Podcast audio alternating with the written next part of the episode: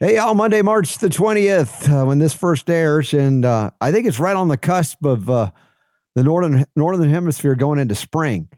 But I don't know if everybody's feeling it. I talked to my mom back in Atlanta. She says it's cold. When I was there earlier, it was warm. So, uh, oh, it's climate change because it's always changing. And uh, I'll talk a little bit about that as I harvested almost 40 pounds of carrots over the weekend. What? It's winter, Robert. How is that possible? We'll talk about that as well. Uh, we got a lot to do on the air today as uh, we crank up our almost, well, our broadcast weekday show. I was on, I had a, a new hour for you on Sunday. Super Don's got me doing something I wasn't used to doing, but we'll talk about that as well. Uh, but Sally Saxon's going to join us in hour one. There's a new book out I'd love for you to pick up COVID 19 vaccines, the COVID 19 vaccines and beyond, what the medical industrial complex is not telling us, including James Thorpe, MD, who we interviewed a while back as well. Terrific information uh, with Sally this hour. And then, second hour, our simulcast on Brighteon.tv. My good friend April Boden. We hope that we have her back on, and we'll talk about the uh, new documentary film Spellers, uh, about a, a, brand new, I say brand new, but it, it's newer to us as far as a technique to work with children on the spectrum. It's extraordinary. And uh, the Michael Chronicles, a new uh, book series that she's put out, April Boden. That and a whole lot more. Share the show, robertscottbell.com slash listen, and let's crank this up for healing and health freedom right about now. The Robert Scott the Bell Robert Show. Scott Bell Show.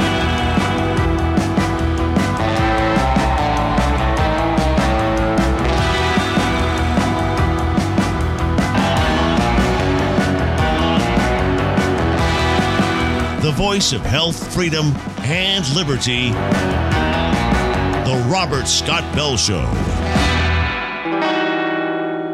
All right, I just got to start by talking about the weather. Why would I do that? I mean, I don't want to ruin the show or anything, but I have to say, I was just on a training with uh, friends from Canada about copper, teaching them about it. And I had people from all over Canada, including some that were in Florida, not Canadians, but some other people that were there and uh, he was one of my buddies was talking about he's he's wearing like a heavy coat and a scarf. And I'm like, what you know what's going on down there in Florida? Yeah, well, it was 51 degrees this morning. It's right now it's like in the 60s. And I'm like, I remember that. Super Don remembers when I was hanging out there complaining about when it got below 70.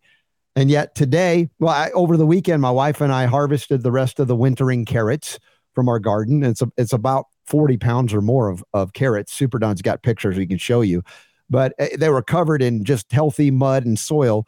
Uh, that I was like, we can clean them up in the sink and just lose all that soil, or I could go outside and deal with it. There they are. There's some pictures. That was after I hosed them off. So I was out this morning after my workout. It's in the 40s and it's rainy.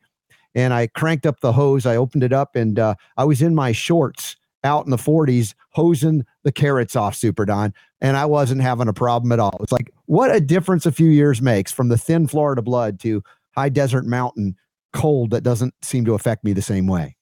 You've become you've become a mountain man. and how much Oh, Grizzly Adams there. Look at those carrots, man. Some monsters. What do you think those are worth? Those are probably worth more than Federal Reserve notes at this point. You think so? Well, I mean, you see what's happening with the bank. They keep doing what they're doing, huh? Yeah, just bail them out with carrots. That's right. I could bail them out with my carrots. anyway, good stuff. And uh, we, uh, I think about 5% of them, I'm guesstimating, uh, that went bad over the winter in the in the and that's not bad considering. And it's like I don't know if some of them got thawed and refroze or whatever, but for the most part, amazing survivability across the uh, winter snow and pulling the carrots up uh, right at the end of winter in the early spring here. Uh, so uh, we broke out the juicer. My wife's working on that. We're going to have a lot of carrot juice. If I turn orange like my glasses, you'll know why. you keep eating those carrots, you won't need the glasses, right? That's right, right? You, you Bugs Bunny. So I, am excited now. Super Don, why did you have me do a, a new show on Sunday? Uh, you, you, it was a different thing. I, I wasn't you like you were on. Yeah, we're. Um, I, I'm I'm thinking about changing things up a little bit because I know a lot of a lot of people. You know, it's funny because Sunday is like the least watched show yeah of the week. home and you, know, you know quite often what we've done is we've done like a best of you know type thing or something like that on the weekend. So a lot of people have kind of tuned out the show on sunday. So uh, i thought well let's let's change some things up. So moving forward sundays are no longer going to be encores. Uh, it's going to be uh, at least one hour maybe sometimes two Yeah. of uh, a new show uh, on Sundays. It'll be either just you know Robert or Robert and I or Robert and a guest. You know, kind of like what we do during the week. Mm-hmm. Um, But it'll be a one hour, probably one hour more than two hours. I think Sundays we may do like a one hour show. Okay. Um, is the, the kind of the direction I'm leaning, but it's going to be new content every week now. With, with some exceptions, of course, you know, if it's like a holiday or or whatever, something. Well, and our, our GCN radio show still has content there, but that's GCN separate. will do best ofs, Yeah, okay. um, and but uh, on our Rumble and our social media and over on the website, it'll be just like it is today. It'll be a new a new show. It'll be pre-recorded, but it'll be a new show. Yeah. Um, Did you give access to our patron supporters to the video that I did? Uh, I was so exhausted by Saturday night when I recorded. it. dude, was I like, yeah, I was I was on limited resources Yeah. over the weekend. I, I I managed to get it uh, yeah. get it up on on the air, but I did not get the video uploaded. Well, I was just thinking, you know, as I as I said, I was going to do a quick hit on the news. I was like, I, Super Don said 56 minutes. If I can give him 10, I'll, I'll be news. I know you made me laugh because you start off, well, I'm just here to do a quick hit on the news, and I'm like, Yeah. a 56 minute quick hit on the news. It Probably wasn't. not. Well, you know, the thing is, uh, it, it, there was a story that stimulated that 56 minutes, and it was primarily about uh, not enough antibiotics down the pike kind of thing. Oh yeah. Like, that's a subject that uh, is near and dear to my heart. How to not have to use antibiotics, like I uh, shared many times that my kids have never had them, and I went into a little bit more detail on that, as well as uh, uh, uh, me resorting to an antibiotic some years ago. Well, after I'd given up on them because there was a crisis and I didn't have the ability to access my I remember that. Yeah. So I shared a bit about that, and that will, you know, of course, either destroy my credibility with you or acknowledge and endear you to me, or vice versa. Go, oh, look, he's honest about if something didn't work, he was using allopathic medicine once. It's like I've never discarded it totally. My point is, use it appropriately and judiciously, if at all. And if you can find a way to not need it, you're better off. So if you guys want to uh, download later the Sunday broadcast, it, it's it's all new. Uh, y'all check it out. Uh, we have um, we're still banned on YouTube, even though they put who do they put back on there? I think uh, President, uh, what's his name, Trump, Trump. who Yeah, might be they- arrested tomorrow or They've reinstated, according to what I read, his uh, YouTube channel. if you can reinstate Trump, why can't you reinstate RSB I know, right? to YouTube? We lost, you know, hundreds of hours of shows. Uh, that they probably still have if they'd ever reinstate us. And I would just, I don't care about YouTube so much as what they have, you know, and I'd like to get it back because we are on Rumble where they don't, they don't censor us. And I, I, like wonder that. if they, um, I wonder if that's what they do. If they reinstate it, you get. They, I mean, do they still have all of that Oh, stuff yeah. after? No, they don't, they don't delete it. They, they have it all. Yeah, They're not short on on storage space.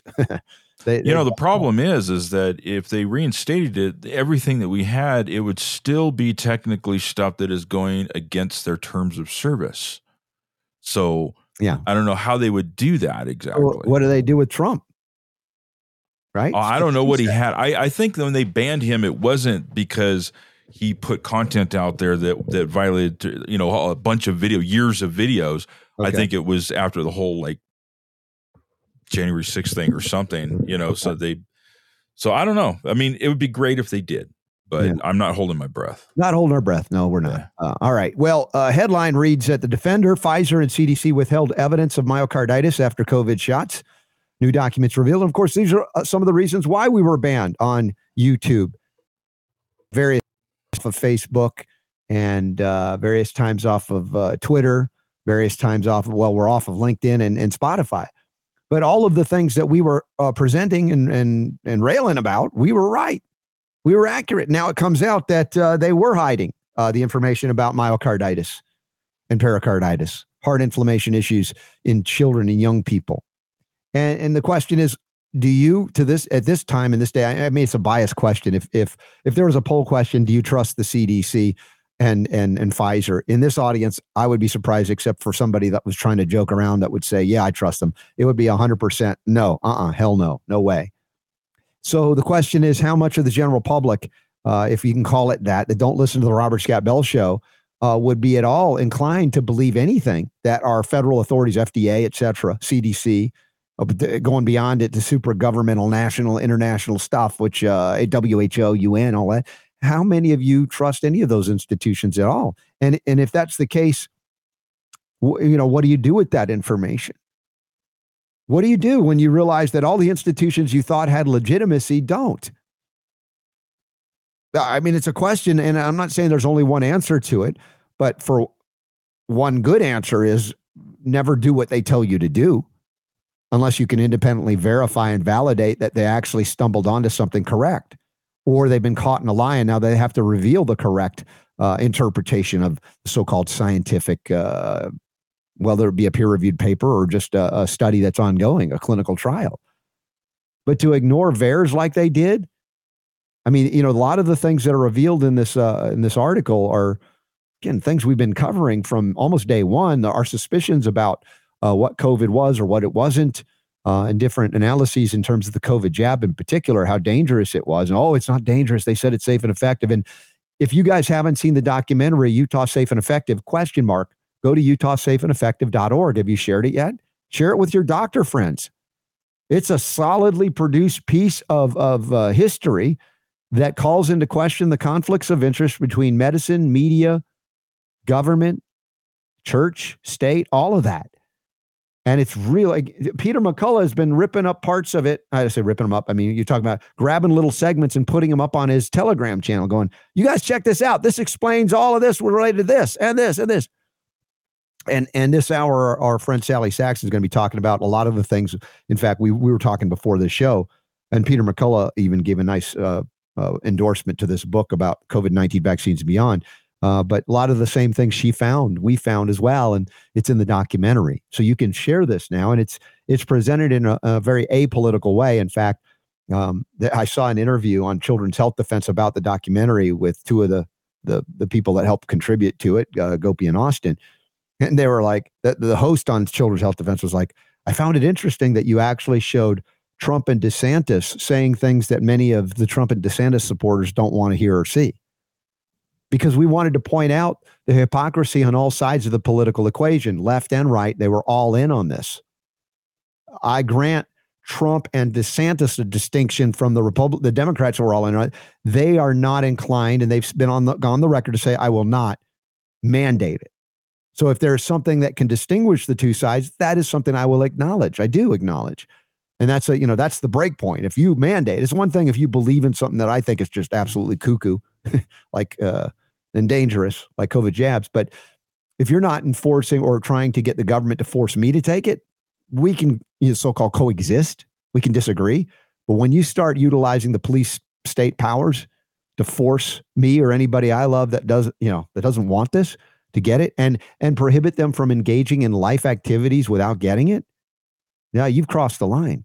There, there's no there's no getting along at that point. There's no uh, compromising on that issue. No mandates and no prohibitions on the natural methods uh, which we will uh, utilize and talk about to counteract the disaster that is public health today, which is an oxymoron. There's no such thing as public health. There's only your health and my health. Everything else is a legal fiction. It's a collectivist, a Marxist, uh, you know, agenda to collectivize health. Like, wait a second. Have you ever seen a lot of people get sick in your neighborhood or at school or at work and your kid didn't or you didn't? Has that ever happened? Or have you ever been among those of many that got sick and then you know a friend or family member that didn't in the midst of all the people get sick? And of course, everybody has examples like that, which tells you what? It's not enough to be exposed to something, for one. And also, you don't get sick as a group. You got sick as an individual or you didn't which also means you don't get well as a group, you get well as an individual. And that's the important thing, distinction that is lost in public health. They destroy the reality of the individual. That means that fundamental unit, divine spark of God that you are, is enveloped into a collective mush that is not rooted in God's you know ocean of love and mercy, but is in Pfizer's ability to force you to accept their experimental injection and profit from it with no liability should they injure or kill you or a loved one.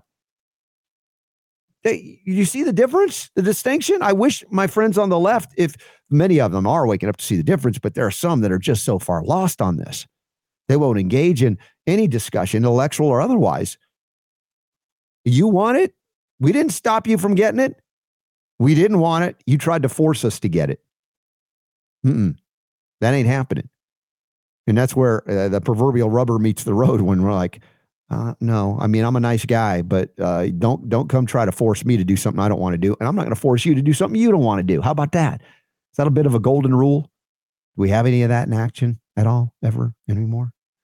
Well, answering that question and a whole lot more, our friend Sally Saxon joins us now on the Robert Scott Bell Show with her new book, The COVID 19 Vaccines and Beyond What the Medical Industrial Complex is Not Telling Us, along with James Thorpe and Deborah Viglione, it looks like. I don't know if I pronounced that right, but uh, hey, Sally, welcome to the Robert Scott Bell Show. Uh, thank you so much, Robert. And I really appreciate the opportunity to be on with you. Yeah, good to have you on board. And uh, as I said, you know, we interviewed James Thorpe a, a few weeks back, and um, we talked a little bit before on the air about the things you had encountered and uncovered in your book, which I think is very valuable as a resource to share with doctors. Hopefully, they'll read it. Uh, just as I said, this documentary, I'd love for people to share it as well. But what was it that drove you to research and write the book?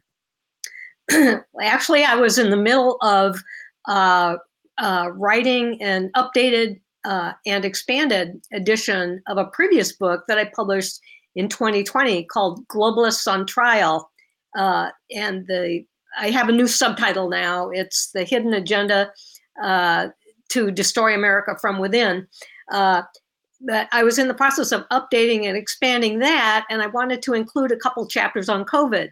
One about just the the pre-planned scandemic aspect of it, and the other about the shots. And so I'd already started doing some research on it.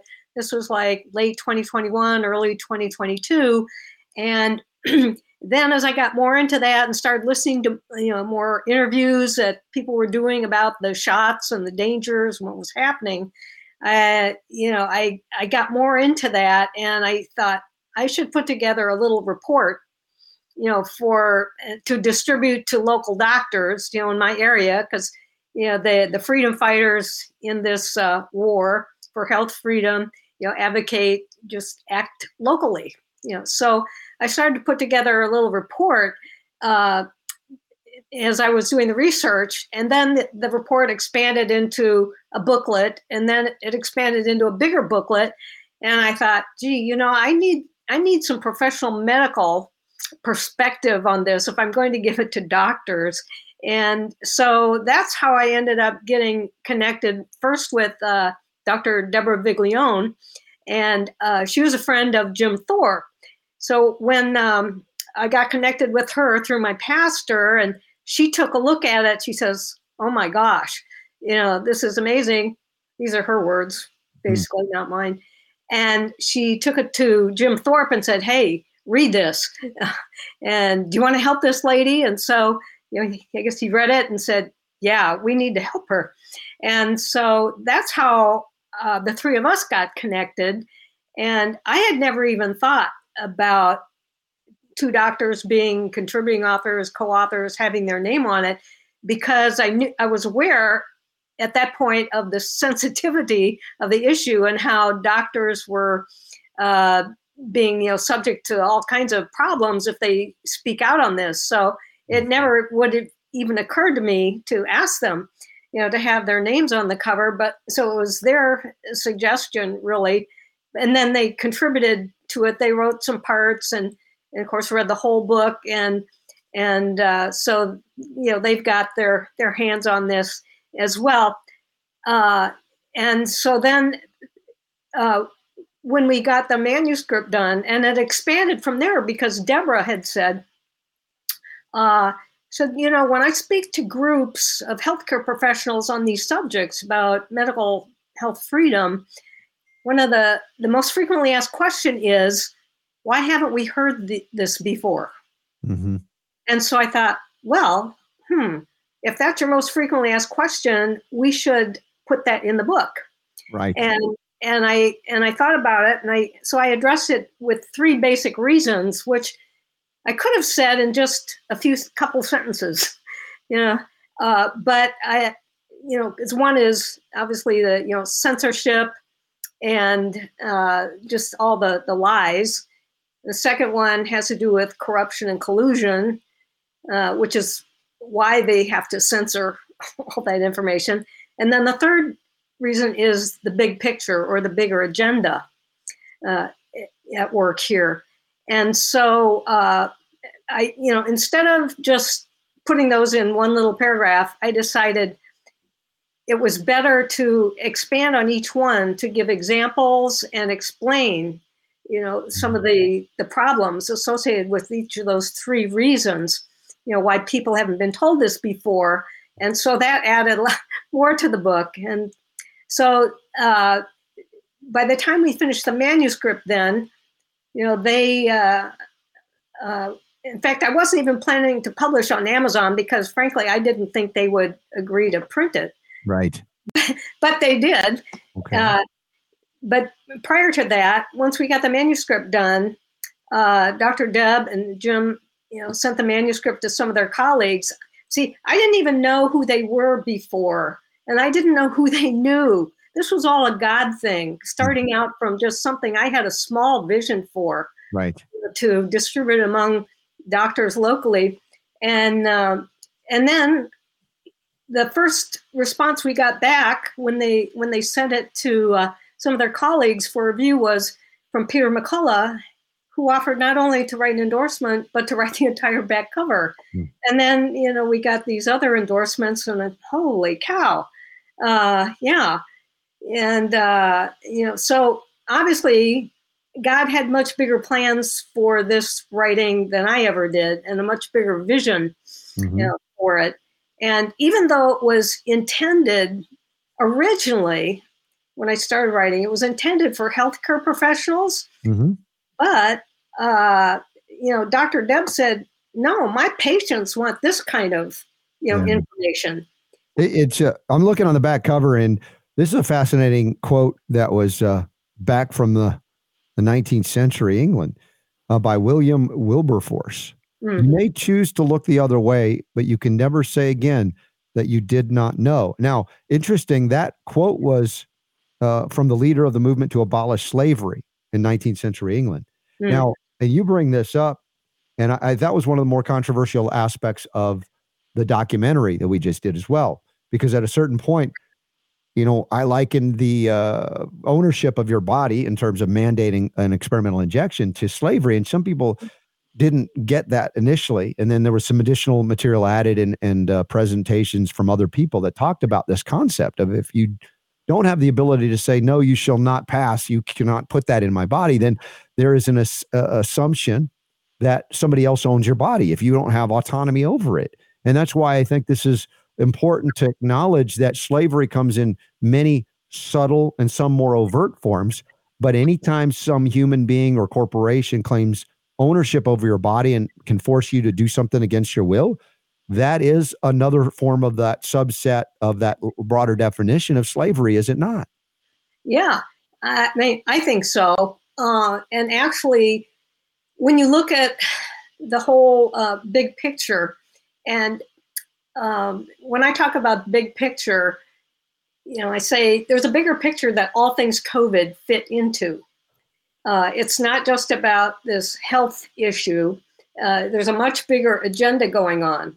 And if that sounds like conspiracy theory, I've got some other things to dispel that yeah which in the book, you know, for people who want to know how to respond to to that uh, accusation, you know, there's a great quote by David Rockefeller uh, about that. Uh, but but the one of the issues is that in the bigger picture, the globe, which I discussed in my other book, the Globalists on Trial book, uh, they, you know, what comes through is that the globalists work in patterns. They have certain strategies and tactics that they use over and over and over again because they work. Yeah. And you know, people have bought into uh, their their methods without even realizing that they're being lied to or used or Mhm. enslaved. yeah And and I so see, a, I see a tweet here, Sally. Just came across my uh, uh, Twitter feed uh, thanks to uh, Darla Shine retweeting it, going, you know, it's like a facepalm moment. Senator Dick Durbin out of Illinois. We've had a lot of words with that guy. Uh, he says, This morning I tested positive for COVID 19. Thankfully, I am fully vaccinated and boosted and only experiencing minor symptoms. I will quarantine consistent with CDC guidelines and follow advice from my doctor while I continue to work remotely. Uh, Dick, you're a moron. you're still following CDC guidelines. What have we learned of the CDC? They are completely duplicitous in the messaging in support of an agenda that has nothing to do with your health. Senator Durbin, and you and you've uh, referenced an unprovable assertion, right? If I hadn't got the shot, I would be so much worse off, or I'd be dead, right? This is right. more nonsense from Dick Durbin, and I just had to bring that out because there's still uh, absolute. I want to use the R word. Super Don, you probably ban me if I do, but let's just call him an, a moron at this point because I don't know what else to say that would be polite, and that's the po- most polite thing I could say when I'm encountering this level of stupidity. Yeah, yeah, and I and I I was born and raised in Illinois.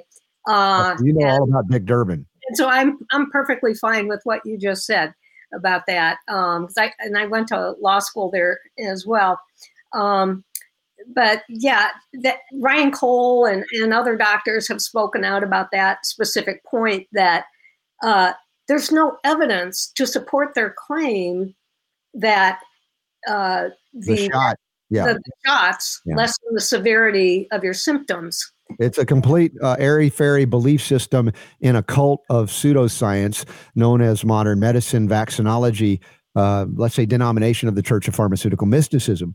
So we're dealing with cult, not not science in this point. and right. I think that's uh, it needs to be called out. But these people, uh, just amazing how how how far down that dupe uh, I don't know, hose of, of dupe. they are down there. They're lost. I don't think they'll ever recover people like that. Uh, yeah. So, but reading a book like this would help him. But I don't think he will read that COVID 19 vaccines and beyond. We have it linked up, by the way, in the show notes at robertscottbell.com. Uh, dot com. And it seems like, again, a perfect companion piece for those that want to watch a movie like uh, uh, Safe, you know, Utah Safe and Effective question mark. And this book, it, they go right along with one another.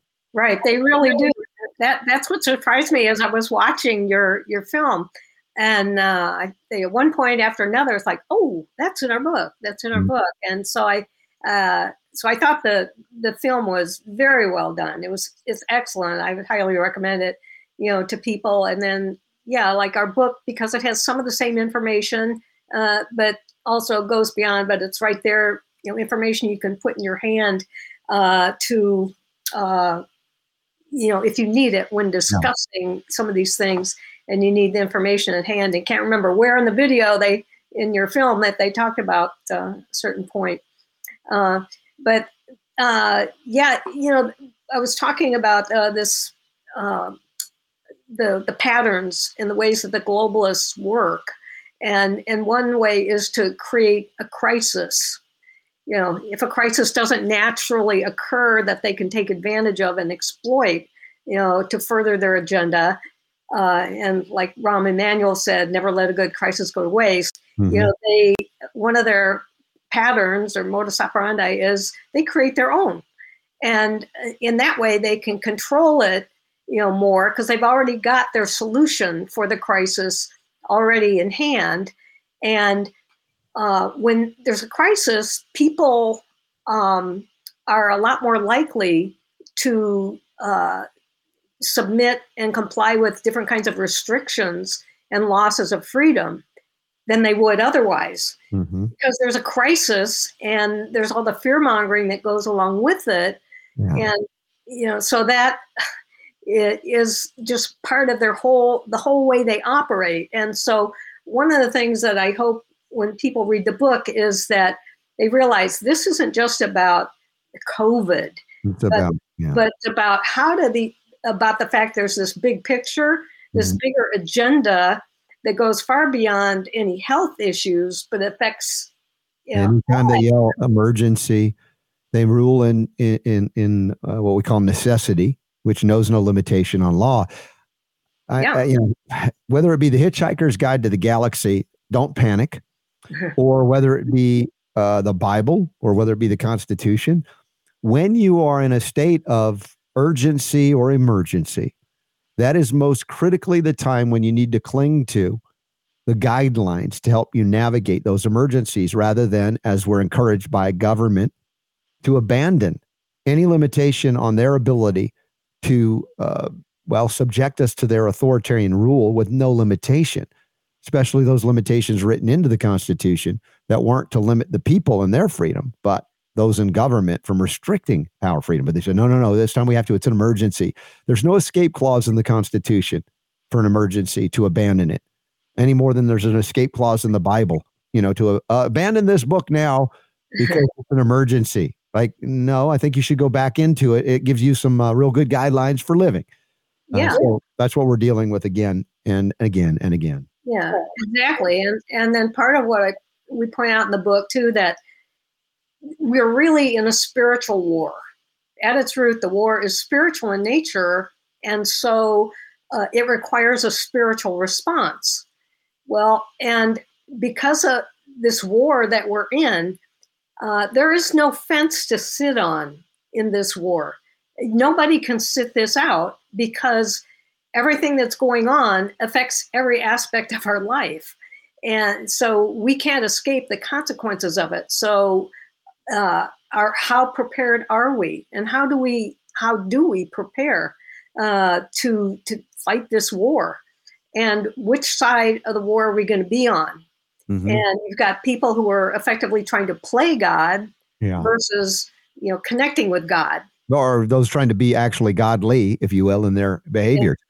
Yeah. And you know, I, I I'm reluctant to some degree. I recognize that the, the history of humanity is one of warfare, unfortunately, and yet there are times that peace breaks out because uh, people say, you know, I'm tired of war, and then they forget and they go back. Mm. And you know, I always think, what, what if they threw a war and no one showed up? And what if you didn't panic? What if you didn't comply with their authoritarian edicts, uh, prohibitions, mandates, mandates, etc.? Had you know everyone said we're not wearing the mask, they would back down immediately. It's like, what are they going to do? Roll Yeah. the tanks in everywhere? Obviously not. But we have a very compliant people that have lost their way, and that, and I mean that about my fellow Americans. Uh, we've lost our connection to history. Why it was important to stand your ground. You know, we even had discussions about what is the hill you are going to die on. Now, you know, whether it be figuratively, not literally, but many people said, "Well, I'm just going to put the mask on because I don't want to deal with that." But it led to uh, the extension of the so-called emergency, and it led to so many other horrors that have occurred. At what point do you look back, and go, "Well, maybe I should have said no. I'm not putting the mask on." I'm not trying to be judgmental of anybody, but I'm just putting that out there as a perspective because this is recent history. It's very fresh. If you look back and reassess, would you have done it differently? Could we have stopped this before it became what it became? yeah and and then there's the whole groupthink thing and you know it, it's hard to if if you're not aware that you're being lied to uh, about various issues you know you, you tend to make the wrong decisions and it even for example uh, in in your uh, documentary you mentioned the um, relative risk reduction issue. And i address that in the book and go into a little more detail about that. Um, but uh, but actually, you know what that the FDA guidelines specifically say. You know, you should not use relative risk reduction in your communications with the public uh, because it can be very misleading. Oh, very. I mean, it's understatement. or something. Ninety-five percent effective. What were they talking about? Relative risk reduction that had no basis in reality in terms of what it actually did or would do. Uh, Yeah. so, yeah, and you go into that in more depth in the book than we had time to do in the in the movie, but it's all based on again a deception. Uh, Yeah. And, and what is it? What did it lead to? Uh, more compliance than would have been there, and they admitted it. We had some people in the movie admitting if they called it a gene altering therapy, no one would have taken it. And then they're like, well, let's redefine vaccination and then everybody will take it. Yeah, yeah, and uh, actually, we have that uh, that gentleman uh, who's uh, S- Stefan Bayer, um, Ulrich, I think, Mhm. from the Bayer Pharmaceutical uh, Company. Yeah, that's included in the book too, because that was a pretty amazing uh, statement that he made about um, you know if to the effect that if uh, if if we had uh, presented this to people and asked them uh, would you be willing to take a gene therapy or cell therapy you know Yeah. injection he said probably 95% of them would have said no and so here we are uh, 95% risk reduction. No, 95% reduction of people willing to take your phony risk reduction. yeah and and so part of what i really show in the book was so many points like like that one in particular where they they either uh, had no data at all or they manipulated the data in such a way that you come out with uh, with a fraudulent result, basically. And there's so many different ways and points in which they could misrepresent uh, and misuse even their own data. So we're talking about CDC, uh, FDA uh, data, as well as the pharmaceutical companies' own data. Uh, I mean, it's really it's astounded even me, even though I knew these people were liars and data manipulators it seemed to me, as I was doing the research uh, over several months, that on virtually every point on which they could lie or uh, manipulate the data or uh, come to a conclusion that's just the opposite of what the data actually shows. Yeah. On every point that they could, they did. Mm-hmm. And it's just sort of mind boggling. I mean, even a lot of points that I never would have, have thought of uh, if I were going to, you know, be devil's advocate, I, I, I wouldn't even have thought of these well, things. Well, Sally, what would you say is uh, the reason that you could see through this when so many other people did not? What was it about you and your history that allowed you to see through this?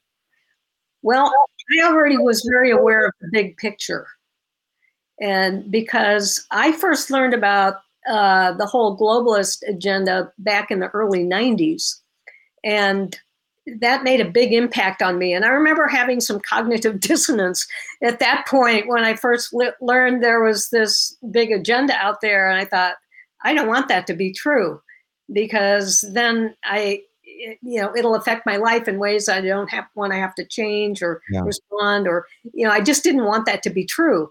And, but, you know, I continued to do research on that over the years. So by the time COVID came around, I mean, I, well, first of all, I didn't have any fear uh, because of my relationship with God. And you know, the Bible says, "Do not fear, do not fear," 365 times. You actually so, paid attention to that. Yeah, and and so and and that's what we're going to need, you know, going forward from here is. You know, what is the foundation of your life? What is the rock of your life? Who or what can you depend on for protection, for wisdom, for direction, you know, for help in making decisions, for discernment, because deception is so rampant these days. Uh, it's like, how do you know what's true and what's not true? And as I talk about, as I raised in the book, the question, whose report will you believe? And for example, right at the beginning, I talk about, okay, well, we've got these claims of safe and effective, safe and effective, safe and effective. Well, if the shots are so safe and effective, why are so many doctors, even though there's still a small minority in the big picture, but there's still a lot of them, why would so many doctors essentially risk everything? You know, their reputation, their credentials, their livelihood. Mm-hmm. Why would they risk everything for a lie? Yeah. If they were truly spreading misinformation, why would they do that? It makes no logical sense. And so, from a lawyer's standpoint, mm-hmm. you know, I look at that, and to me, that's one of the indicators that they're probably telling the truth because yeah. ordinarily people wouldn't risk losing. Right. Uh, what so do they have to gain, really? Right. Uh, if you're just tuning in, we're talking with Sally Saxon, author of the COVID 19 Vaccines and Beyond What the Medical Industrial Complex is Not Telling Us. And websites are linked up, including Sally Saxon, S A X O N dot com. Uh, we have it linked to the um, the book you can get on Amazon. I, I know that not everybody's a fan of that, but I don't know if there are other ways to get the book besides that. Uh, well, uh, we don't normally sell them directly off the, the website, but if people want to do bulk orders, for example, which we uh, encourage people to do because we want uh, we're on a mission. And you know based on what our endorsers and other readers have said you know this book is a, a resource that can help to red pill people.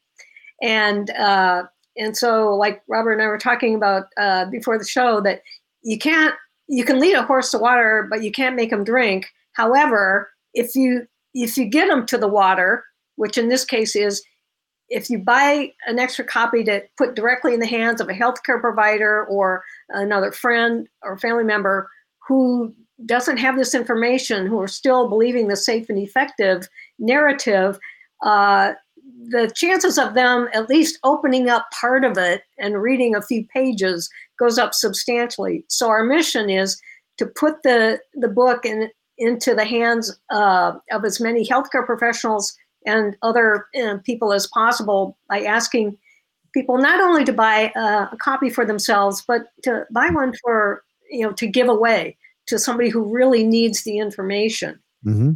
Sally, you said you had worked for years to be aware enough to see through a lot of the deceptions when COVID began. Uh, what about friends and family member? Did you find yourself being shunned because of your stand? Uh, yeah, we we have a, a, split in our family, as in so many families. Um, or some are pro-vax, and um, and others uh, others not. Yeah. So uh, it's just like one of those forbidden topics. You know, if you want to talk to me, you can't talk about that topic, which is unfortunate. But uh, you know, and other people that I tried to warn, uh, you know, same kind of thing. But they said, "Oh, it's ninety five percent effective," and you know, my brother or sister is in healthcare, and they said it's ninety five percent effective, so you know, we should get it. It's like people just appeal to authority, bandwagon uh, fallacies. We covered a lot of those fallacies in the in the movie as well. Uh, what about age stratification? Did it did it cross over any like you know in the age groups am, among your your peers, friends, family, otherwise, uh, in terms of who would shun you and who would embrace the potential that what you're saying could be real? It seemed to go across all ages, from you know from my own experience. Mm-hmm. Yeah, I'm I'm just curious about it, and and also curious now that we're three years after or into it. Uh, has there been anybody coming back that had shunned you and said, "Gee, uh, maybe I was wrong. Maybe I was a little wrong about that. Maybe you were right, Sally." Uh, not personally yet, but I have seen um, posts or videos by other people whom I don't know who have come around and said, "Hey, you know, uh, all you people who warned us about this, uh, you were right." And and personally, I mean, I'm glad that they've they've come to that realization, but I, it, for me, it's not a "oh, I told you so" kind of thing. Because like for me, it's like no matter what choice a person made about the uh, shot to get it or not, like there's no condemnation and no judgment. Let's we're we're at where we're at. You know, a lot of people have been injured.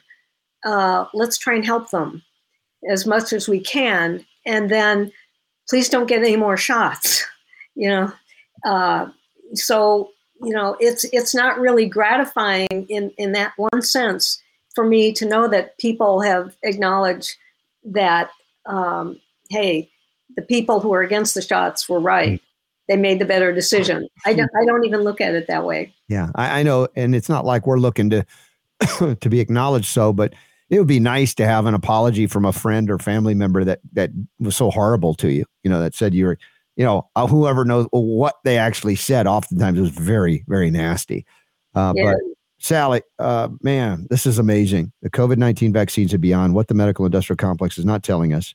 Uh, Peter McCullough did the entire back of this thing, and he he he loved both this book and the documentary because he's been taking excerpts from the documentary and putting them out on his Telegram page. So he's really invested in helping people see these truths, these realities, these facts. And I appreciate anybody that's willing to do that and respect him immensely and you and, and those that are uh, referenced in the book, including on the front page, Deborah Viglione and uh, James Thorp, who we interviewed. Yeah. And, you know, one thing that uh, about Peter McCullough, too, is that uh, one of the first things that he said in his endorsement was that this was the kind of book that his patients had been calling for. So mm-hmm when I read that, I had to kind of give up because originally I had written this for healthcare professionals, but both he and Dr. Deb said, no, no, you know, this, this is for patients as well. And so it's written in a style because I'm not a healthcare professional. So it's not written in doctorese. Mm-hmm. Uh, and it's not even really lit, written in legalese, although the, you know, the perspective of yeah. a lawyer, I think, comes through in it. So I've been told. Yeah. Well, well done, Sally. I appreciate you and what you're doing. And uh, anything else that's up, up upcoming? Do you have any events? Are you speaking anywhere? Anything we should know? Uh, well, one thing that uh, I did recently, I had uh, organized an all day event, which we're going to uh, do in other places as well, I believe, and maybe live stream, but it was called Vaxxed or Unvaxxed An Awakening and Healing Experience. So it was, it was an all day thing. Um, and it was for both vaxxed and unvaxxed because both even the unvaxxed have issues that they need to to sure. be concerned with you know concerning this because of the shedding or transmission from you know vax people that they've had close contact with and now they're dealing with issues and just the way you know the the powers that be have have um, uh, used have, have done things even in the air and elsewhere that are affecting everybody so yeah. we we all need help for healing but basically like the the awakening part is essentially based on the book and and updates since the book was published of what's going on. What do we really need to be aware of in 2023 about COVID and the vaccines? And then, um, and Dr. Deb, you know, gives a presentation on some of the treatments and protocols, uh, more you know, natural things. Mm-hmm. Uh, and then there's also the healing part has um, also a spiritual uh, perspective and also healing ministry mm-hmm. uh, part of it um, because there are some things that we just don't know yet about the shots and the effects of the shots in the body. Uh, but God is able to do anything. Nothing is impossible for Him to totally reverse, you know, or cleanse or do creative miracles, whatever is needed. So, you know, we want to offer that hope and encouragement to people who've been suffering, you know, the different effects from long COVID or uh, the vax injuries. That hey, there's hope for you. Yeah. yeah. There's hope for you to be, you know, fully restored. So, uh, I, will put uh, a link up to some information about that. I'm, I don't have an exact date yet. Okay, well, let us know when it when it becomes available. We'll let everybody know. Uh, oh, we'll able to connect with you on that. But Sally, I appreciate all that you're doing. I hope everybody picks up a copy of your book or or multiple copies and to share them. And that's it. We've got linked up sallysaxon.com. Of course, you can buy it uh, in various places, but uh, uh, the links are there for you to pick it up. And if you want to buy in bulk, go directly to Sally uh, at her website. And I thank you for being here and all that you're doing. Oh, thank you so much. And thank you for what you're doing and for your great documentary that you just did. Well, I had good teamwork there. Honestly, I, I, can't claim I was the front and center because they had me do interviews and a lot of the narration, but it was a great group of people that dedicated many hundreds of hours of their life, donated, in fact. And um, God bless them for doing so just because they cared enough to say, I hope nobody else gets another booster shot we got to get this out and make it free. We don't even want to make money. I'm just get it and watch it. So please, right. everybody, take a look all the tools that are coming out to help you navigate this terrain that is dangerous because we've been ignorant or we've been worshipful of the wrong things that are not godly in that context uh, right. within uh, these government agencies, media manipulation, and or the pharmaceutical industry that uh, has benefited quite well uh, due to the lack of liability and the mandates for their products. So once again, Sally, appreciate you being here. Okay, thank you so much, Robert. I appreciate it. Thanks. It's great. I love I love what's happening out there. It's not just me, it's not just you, it's not just Sally. So many people. It's like a renaissance of some kind or an attempt to that. But then we can always look and go, oh, but but there's too much in the way, Robert. There's too many roadblocks. There's too many obstacles. Like, no, they're not. But you could read a article like this and feel pretty victimized. This one coming up uh, from Ask a Prepper. Uh, how the government is stopping you from living independently. And and although I will acknowledge, and I'll go through this really quickly here, uh, some of the the points in this article. Uh, I just want you to think of how you can nullify the governmental prohibitions or mandates as we go through this article. One of the things they're doing, of course, is limiting freedom of speech. Now, it seems to be that they've limited it pretty efficiently online during the COVID times, but some of that speech is eking back out. And, uh, you know, but then again, relying simply on electronic speech, I think it's important to maintain communication pathways locally, you know, in your church, your synagogue, your temple, your mosque, or at the grocery store, wherever you go, uh, to get out there and start talking about these things. That is not being limited unless you go for a digital ID and then a digital currency. And then you're going to find how much you're limited. Limiting Second Amendment rights You've got uh, uh, Biden. I man, I, the, the guy. I don't think he's present anymore. Not that he's been present for a long time, trying to limit you. But there are many states that have nullified these federal prohibitions that are unconstitutional on their face, and you can nullify them by not cooperating.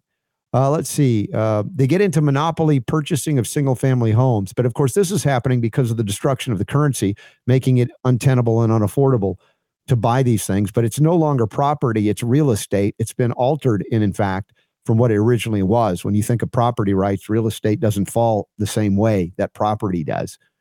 Uh, let's see, attacking at home food production. That's something that's very personal to me. As you see, I, I just harvested a bunch of carrots and they don't want you to many of these agencies uh, even at the state level trying to block you from sh- uh, storing and and uh, saving the water coming off your own roof and and of course look at what you know california is seemingly out of drought temporarily and they're letting what the vast majority of that water running right back out to the sea so they can control the people of california uh, how about manipulation of energy prices if you have a free market for uh, energy exploration and utilization and even the advances in a technology that would uh, produce less harmful uh, emissions, which has been going on for a long time.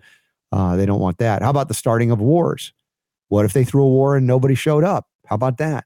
Yet they're still controlling uh, the warfare machinery through um, Ukraine, stimulating uh, Putin and Russia into action. It's a lot of horrible things that have occurred.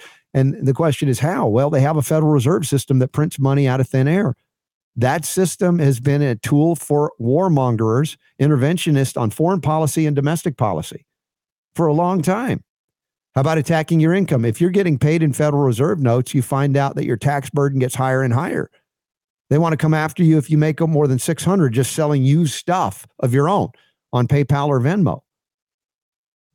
End of life monopoly. I mean, there's a lot of points that are real here. I don't dismiss them and dispute them, except to say uh, rather than looking that, at, those things as obstacles, how about looking how you can change and alter your behavior and way of life so that those things impact you little or not at all? And maybe that's too big of an ask, but I will ask it, especially in removing yourself from monopoly money dependency. Because it seems like the inevitability of a digital currency uh, rooted only successfully if they succeed at digital identifications uh, is seems to be inevitable. I, I don't like to play that word inevitable unless the people are so desperate to be controlled and owned that they don't push back and nullify that as well. And there are many people on the state level and local level that have nullified the Fed from doing that, even if they did it, or the international banking uh, consortiums, uh, uh, International Monetary Fund and World Bank, because they've started bartering in different things, including gold and silver. Yes, thank you, Sally, for being here. Love, appreciate you. She's doing such great work, and I'm glad we got that to talk to her today about those subjects. And uh, hope you all get that that uh, that book and share it. The other thing, again, g- going forward, is a question of do we wait for somebody like a better president? You know, let's say Trump gets arrested and then he wins the presidency anyway. I don't know. is he a political savior? No, no one is.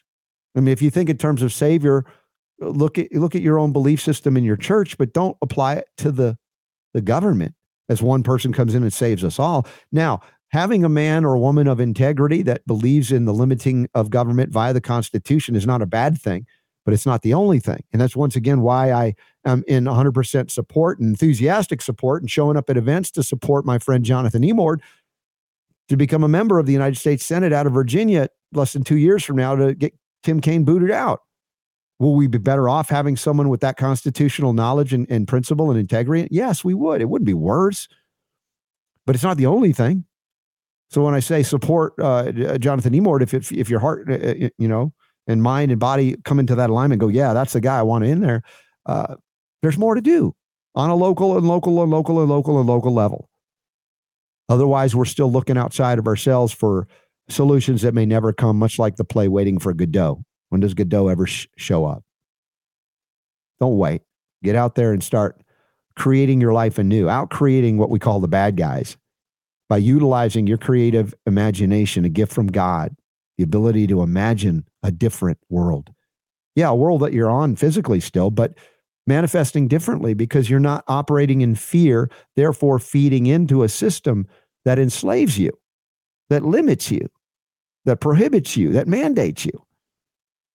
Is that really your spiritual potential to rise up to become a slave to big government, big pharma, and big media? Is that really your mission and purpose for being here? I don't think so. But who am I to say? Yeah, that's up to you to decide. I just uh, love bringing people on that recognize that we have, a, a, let's say, a deep uh, connection to the divine that will give you insight how to navigate a world that's seemingly uh, too dangerous and impossible to navigate because that's the way the bad guys want you to think and believe. They want you to think you're a creation of government or some artificial construct rather than the natural being connected to the source of all wisdom, the source of all healing by virtue of your very existence and your breath, your breathing, the very thing that they wanted to restrict. Isn't that interesting? Can't have you breathing without constriction. We can't have you breathing in the presence of others. Kids, don't breathe. Grandma will die. Is that anything more obvious that you need to show how anti freedom, anti God, or spiritual realities these folks are in the authoritarian regimes of government, medicine, and media and beyond with the non governmental institutions? How do you get back to it? How do you get back to that resolve to know and to operate without fear? Well, Sally mentioned it. It's that connection. God did not give you the spirit of fear. That came from somewhere else.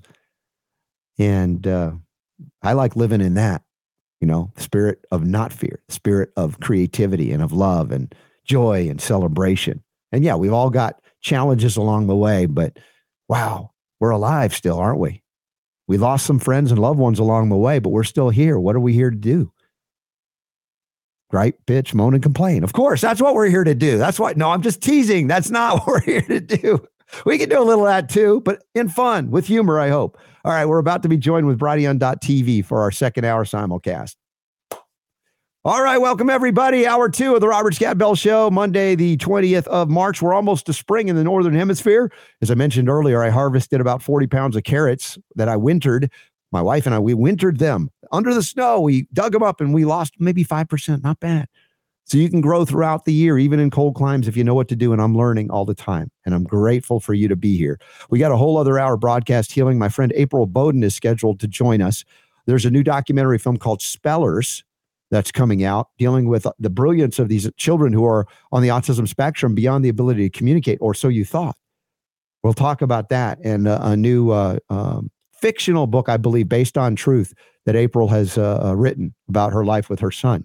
So there's that and a whole lot more to go on the Robert Scott Bell show. I'll see what I can do to annoy Super Don out of the gate as well, because that's always fun.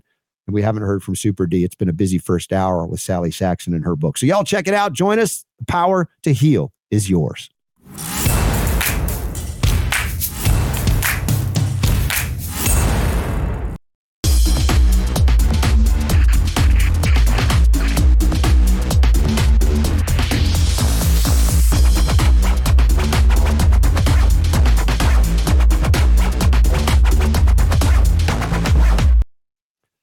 All right. Oh, I just bouncing my energy back into being here for hour two as we crank up a almost spring day, depending on the weather where you are. I was talking to my mom back in Atlanta. It's, it's cold again there.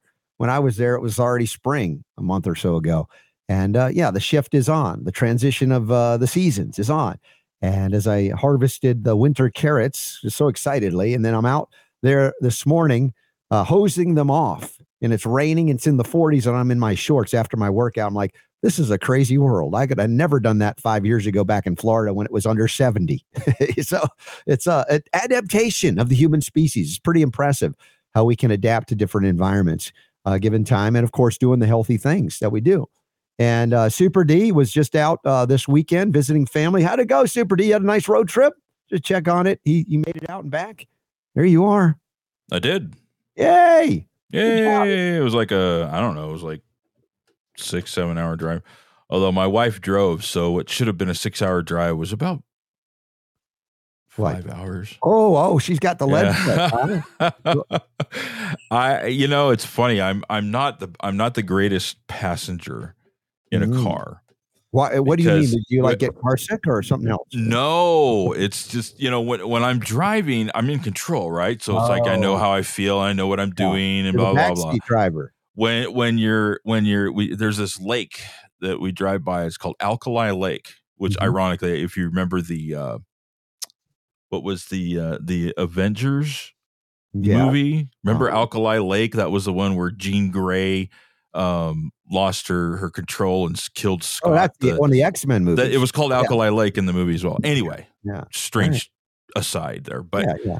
Um anyway so hit, you know hitting these curves these turns and i'm just like in the i'm, I'm in the passenger seat like oh no go over the edge you know uh How did your wife handle that? Did she? great to see- well she out? kept laughing at me she's like did, i she promise i promise i'm not gonna dude. I appreciate her for that because I'm, you know, I'm like that. My wife is like that in the car when, when she- I'm doing things like, yeah, I just, I know I'm in control. I'm not a crazy driver, but my wife and kids think I am, but I'm not. Yeah. Uh, and we made it there. I'm glad you made it out and back safe. we had a we had a good time. We had a good visit. The scenery. I sent you several pictures as we Yeah, were driving. So scenery was was awesome. Yeah. um, beautiful. So you do that high desert with the snow everywhere. It was gorgeous. Yeah, yeah, it's So- really neat to look at. So I had to go back last Friday to the gym. I was like, uh, uh, the the challenge of the week, and and I'm like, "Ah, can I catch Kiki? And I went in on Friday, and you know, had my cardio miracle that morning, and and made it, and I tied her at 52, and and I'm just like, that was a tough one because it it did involve uh using your legs, and I think that I kind of I kind of defer to women in their lower body power.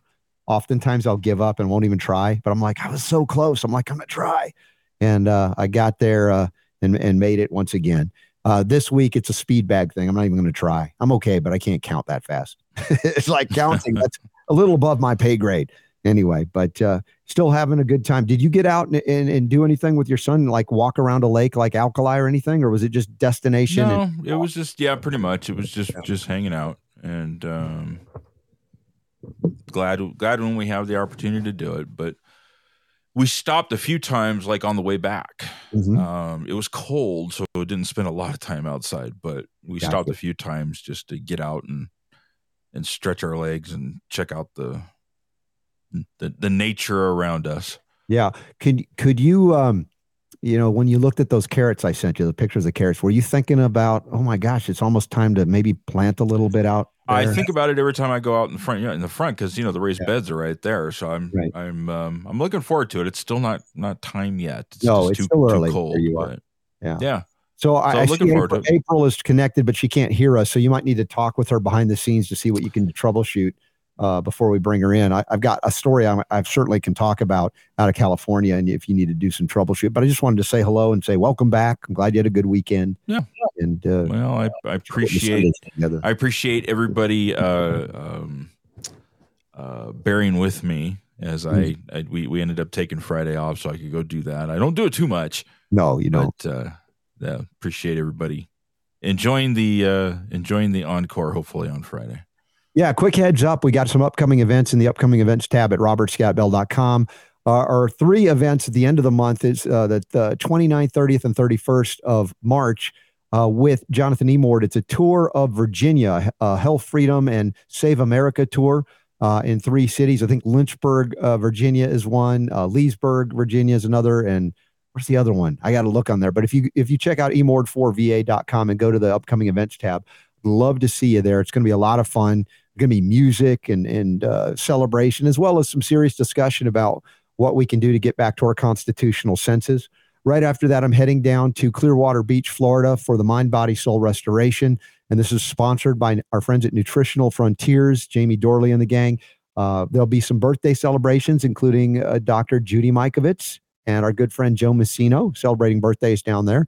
So we'll get some vitamin D, hopefully, at that event from the sun and maybe there won't be a red tide. I don't know, but I'll be there that Saturday and Sunday, hanging out before heading back. And then we have uh, a number of events coming up. Uh, one in Utah, April 21st and 22nd, which is a, a Friday and a Saturday at the Mountain America Expo Center in Sandy, Utah. Basically, it's the Salt Lake area. Uh, BeHealthyUtah.com. Check it out. A lot of great people are going to be there at that event. I'll be broadcasting live. I'll be lecturing, doing all kinds of fun stuff. Love to see you there. Uh, and then later in April, after that event, we'll be going to Nashville, Tennessee for the Functional Medicine Summit and Expo. And that's because of our good friends, Doctors Terry and Stu Warner. And we've got Dr. David Brownstein scheduled, Dr. Krishna Donna Party, so many good people. John Witcher, who's running, he's an MD running for uh, governor of Mississippi as well, integrative. Dr. Avery Jackson, Judy Mikovits, Christina Parks, uh, man, lots of awesome folks that'll be there at that event. So I hope to see you in Nashville. Uh, there'll be more events adding in. So please uh, uh, subscribe to the newsletter by texting RSB, my initials RSB, to the number 22828. So if you have a cell phone and you're not driving, go 22828 and then send RSB, and you'll immediately get a response uh, to sign up for free newsletter.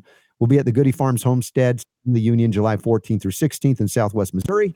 And then planning way ahead, September 14th through 17th for the Biomed Expo in Las Vegas, Nevada. Road trip, anybody?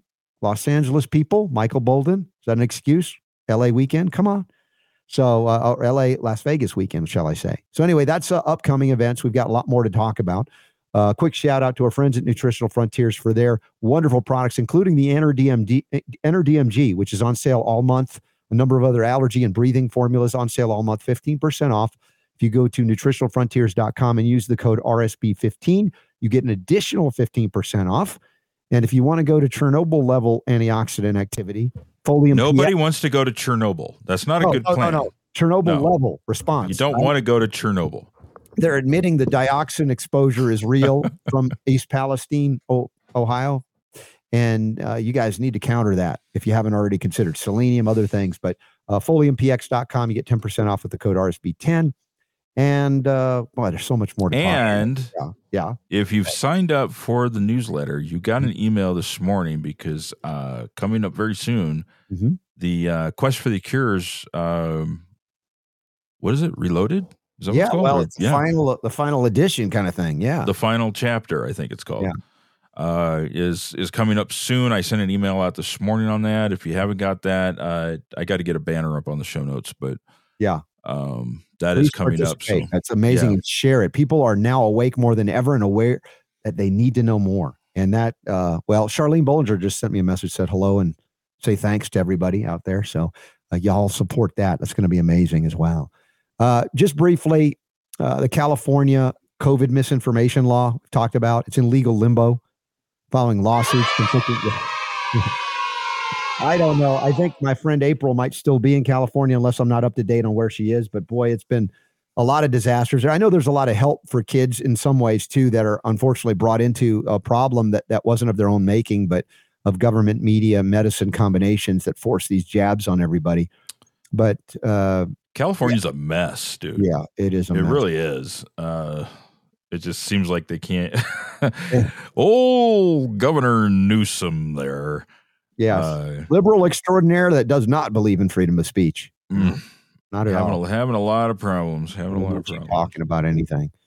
Well, um, the website for my guest this hour, a good friend for many, many years, also, uh, gosh, we've had some adventures, all of us, in the Liam Sheff years. Uh, shout out to my friend Joni, Joni Abbott, Homegrown Health, and so many more people uh, that have been on us on the health freedom journey for many years. Uh, April Boden has a website called aprilboden.com, B O D E N. She's also got a new book. It looks, sounds like it's going to be a series, The Michael Chronicles. And I want to talk to her about that. But book one is available for you as well. And uh, boy, there's a lot to talk with her about, including the new documentary film Spellers, which we'll, we'll play the, uh, the, the trailer for that eventually as well. But welcome back to the Robert Scott Bell Show. It's been far too many years. April Boden, April. Robert, hi. Hey, look at you. You're like, uh, it- sh- you got the half moon thing going on. The lights I- coming in. from your it been light? Do you need a little more light on me? Here. Yeah, that'd be good. Hopefully, the audio. We got massive clipping on audio, but it's a little bit of a miracle. I know you were connecting and couldn't hear us for a while. Yeah, I, I couldn't. I was trying to use my cell phone, but it didn't work. So hopefully you can see me here. Maybe I can get a little more light here. Super Don, what's our remedy for the clipping? It's disconnect, reconnect again, isn't it? Well, all right. So let's go down Yeah. the list of the troubleshooting things here. What browser are you using right now? That's a Me? April question. Yeah, Yes. what browser are you using? Oh, uh, Explorer. Uh, it's not liking it. Explorer? Yeah, I didn't know that still existed. the blue If one. you could try it, Or maybe it's my is it Microsoft Edge? Is it Yeah, the the, Edge. Sorry, the one that one. replaced Explorer? Okay, so we're gonna we're gonna get rid of Edge. Do you happen to have Google Chrome? Yes, I do. Okay, Do you want to? so just copy the uh, the URL that you got in Edge right now, and and close it out, and then paste it into the Google Chrome and reconnect. Yeah. Thanks, April. Okay. Pray that it works. That should work. Yeah. Well, look, uh, this is the this is the kind of stop pushing buttons, I'm man. sorry, I'm trying to help here. Trying to be of help. but when we can't get advanced tests, it, it, happens like this, and I- and So- April worthwhile. So All right. So while we're waiting for, for April to reconnect, did you hear, uh, Mm. dude? This I don't know what's going on, really, but Yeah. uh, over the weekend, uh, Trump uh, put out a message on his Truth Social talking about how he's pl- planning on being arrested tomorrow, yeah, uh, and he wants people to protest right. uh, stuff. Have you heard about this? Well, yeah, I've heard a little bit about it, some from you, but I was thinking this will play right into the January 6th narrative. Just don't show up. Let whatever doofus New York. it's a trap, right? Haven't Yeah. you seen Star Wars? Come on. Yeah, it's a trap. Let it go. And then come on back. And then if you want to vote for him, if he's still able to run, then fine. But you're going to give more, in my opinion, based on what we've seen, more ammo to the guys and gals in the leftist media that want to have a global government, more ammo to shut you down and lock you down. And, you know, I know that at some point you've got to resist. Unfortunately, that might mean resistance uh, that is in a physical uh, manner. You got to pick and choose your battles. You know, I mean, it's just you know something like this. Mm-hmm. Apparently, there's some people that are planning on showing up, and I don't know what they think they're going to accomplish, but it's God. It just Are seems they like going a to they're going to surround Mar-a-Lago so New York police can't yeah. I saw something about they were going to like they were calling it a patriot moat, a moat. A the thing is, moat on- of people that will surround Mar-a-Lago and and do what exactly? Well, You- and- you're uh, gonna you got fr- you got New York City policemen as frogmen coming in through the water. I mean, what are you going to do? Like a chain along the wall? I don't know. I just, it's just, it's yeah, I'm concerned. I'm concerned, but Yeah. I guess we'll find out tomorrow what's going on. But Yeah. Well, we got two yellow bars on April. Do you see her connective? Uh, I uh, do. Let's see what happens here. see what happens, April. Welcome back. Can you hear us? Uh oh. It's extraordinary delay. Do you have a backup for for telephone? Can we do that if we need to? I do. Okay. Because I don't want to miss out on all the great things April's going to tell us. She's got a lot to catch up on. Yeah. All right. So April, if you can hear us, I'm going to go ahead and get you on the. Oh, oh, you took her out. Uh, She can uh, still dude, hear. I, I, I need hear. like a I need like a, a ruler. I can just reach over and just Yeah, my hand. whack you on the knuckles, man. You got to pre- dress as a nun. anyway, Oh. um, Gosh. yeah. So April, I'm gonna go ahead and get you on the phone. Okay. Yeah. Oh, you know what I'll tell you about real quick, by the way, for those of you who want to have access to uh uh I guess all kinds of crazy TV for 60 bucks a month, 59.99, this live TV Q streaming. It's going to facilitate us being on TV. And so yeah, I can you know we haven't we haven't talked about that yet, have Not we? at all. just yeah. This is the So first I was time. just going to introduce people to it. Uh, Kevin and I, when we were in Nashville, we connected with this group trying to kind of break up the cable monopolies, giving you access to uh, entertainment or whatever, or news or whatever you want. But to do so in a way for fifty nine ninety nine, you get access to everything you will not believe, including pay per view. I just, Dude, I was, you know, for those of you that watch TV, I know there are some people that will scold us when we talk about our TV shows and they're like, why would you watch. TV? That's a waste of time. You should be reading the like we're not Medica enough. or We something. don't Yeah. get any time down. No, right? look, some of us watch TV. For those of you that watch TV for entertainment or watch TV for educational purposes, you know, there's lots of good stuff that's on there, documentaries and stuff like that that could be learning, you know, type type situations if you don't want to be watching entertainment stuff. Yeah, In any case, I was skeptical about it Mhm. because it, they they explained to me, "Oh, here's this service and it's like 60 bucks a month." Mhm. And and they were like, "Yeah, you get all the cable channels, all of them." I'm Including like, the okay. channels. All right. And you get all the paid movie channels HBO, Showtime, Cinemax, well, whatever. So all of those free. And and I haven't tested this out yet, but I've been told that you Yeah. can get pay-per-view events on there.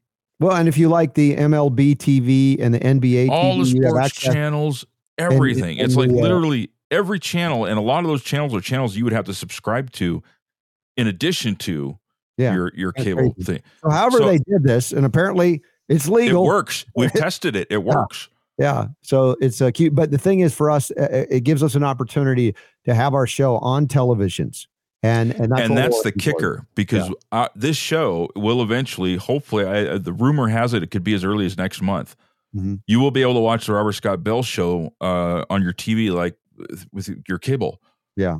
We're going to be on that service. So anyway, if you guys are interested, you want to save a few bucks on on the, the cable bill that you're already paying, Mhm. uh, check out the banner up in the upper right hand corner of robertscottbell.com. And when you do that, it also benefits us as well and helps helps us Support the show. uh, support the show. Yeah. Maybe get, get on TV as well. okay, So- I'm going to get April on the phone now. Okay, go get April on the phone. Uh, Super Don, thank you. And I'll uh, talk about some other things. By the way, every month, Trinity School of Natural Health, uh, new cycle of classes starts. Uh, they, of course, uh, sponsor the, the Trinity Health Freedom Expo, uh, which is also virtual once a year, as well as in person. But the trinityschool.org has also lectures on demand, including my lecture on clinical homeopathy 101 plus, clinical homeopathy 101 plus, and uh, that's available for purchase. But again, the idea here is that you can get information in a direct way that's not really viable in terms of just going out and, and you know spewing it out there in a, in a very formal manner. You can take classes, uh, become what we call a, more of a traditional naturopath as well. Very affordable. You won't go into you know, massive debt like going into Flexner Report medical schools. Even naturopathic schools now have uh, acquiesced to a lot of Flexner Report uh, training. That is moving away from natural medicine. In fact, and naturopaths that, that go through uh, the what we call the accredited schools will end up being able to vaccinate you. A naturopath, excuse me, makes no sense. And even those naturopaths are coming to Trinity School of Natural Health to learn things they didn't learn in their school. So wherever background, you're a nurse, you're a doctor, you're a layperson, you have access to information, and you could become that healer in your community. When we talk about overcoming limitations and challenges of a new or a different economy, not one that's uh, you know ro- uh, put on, on our heads by, from above, but because we have the ability to care for one another, healers of any community are well cared for, and you'll be okay because everybody will need that kind of help. Uh, do we have April on the line? I believe we do.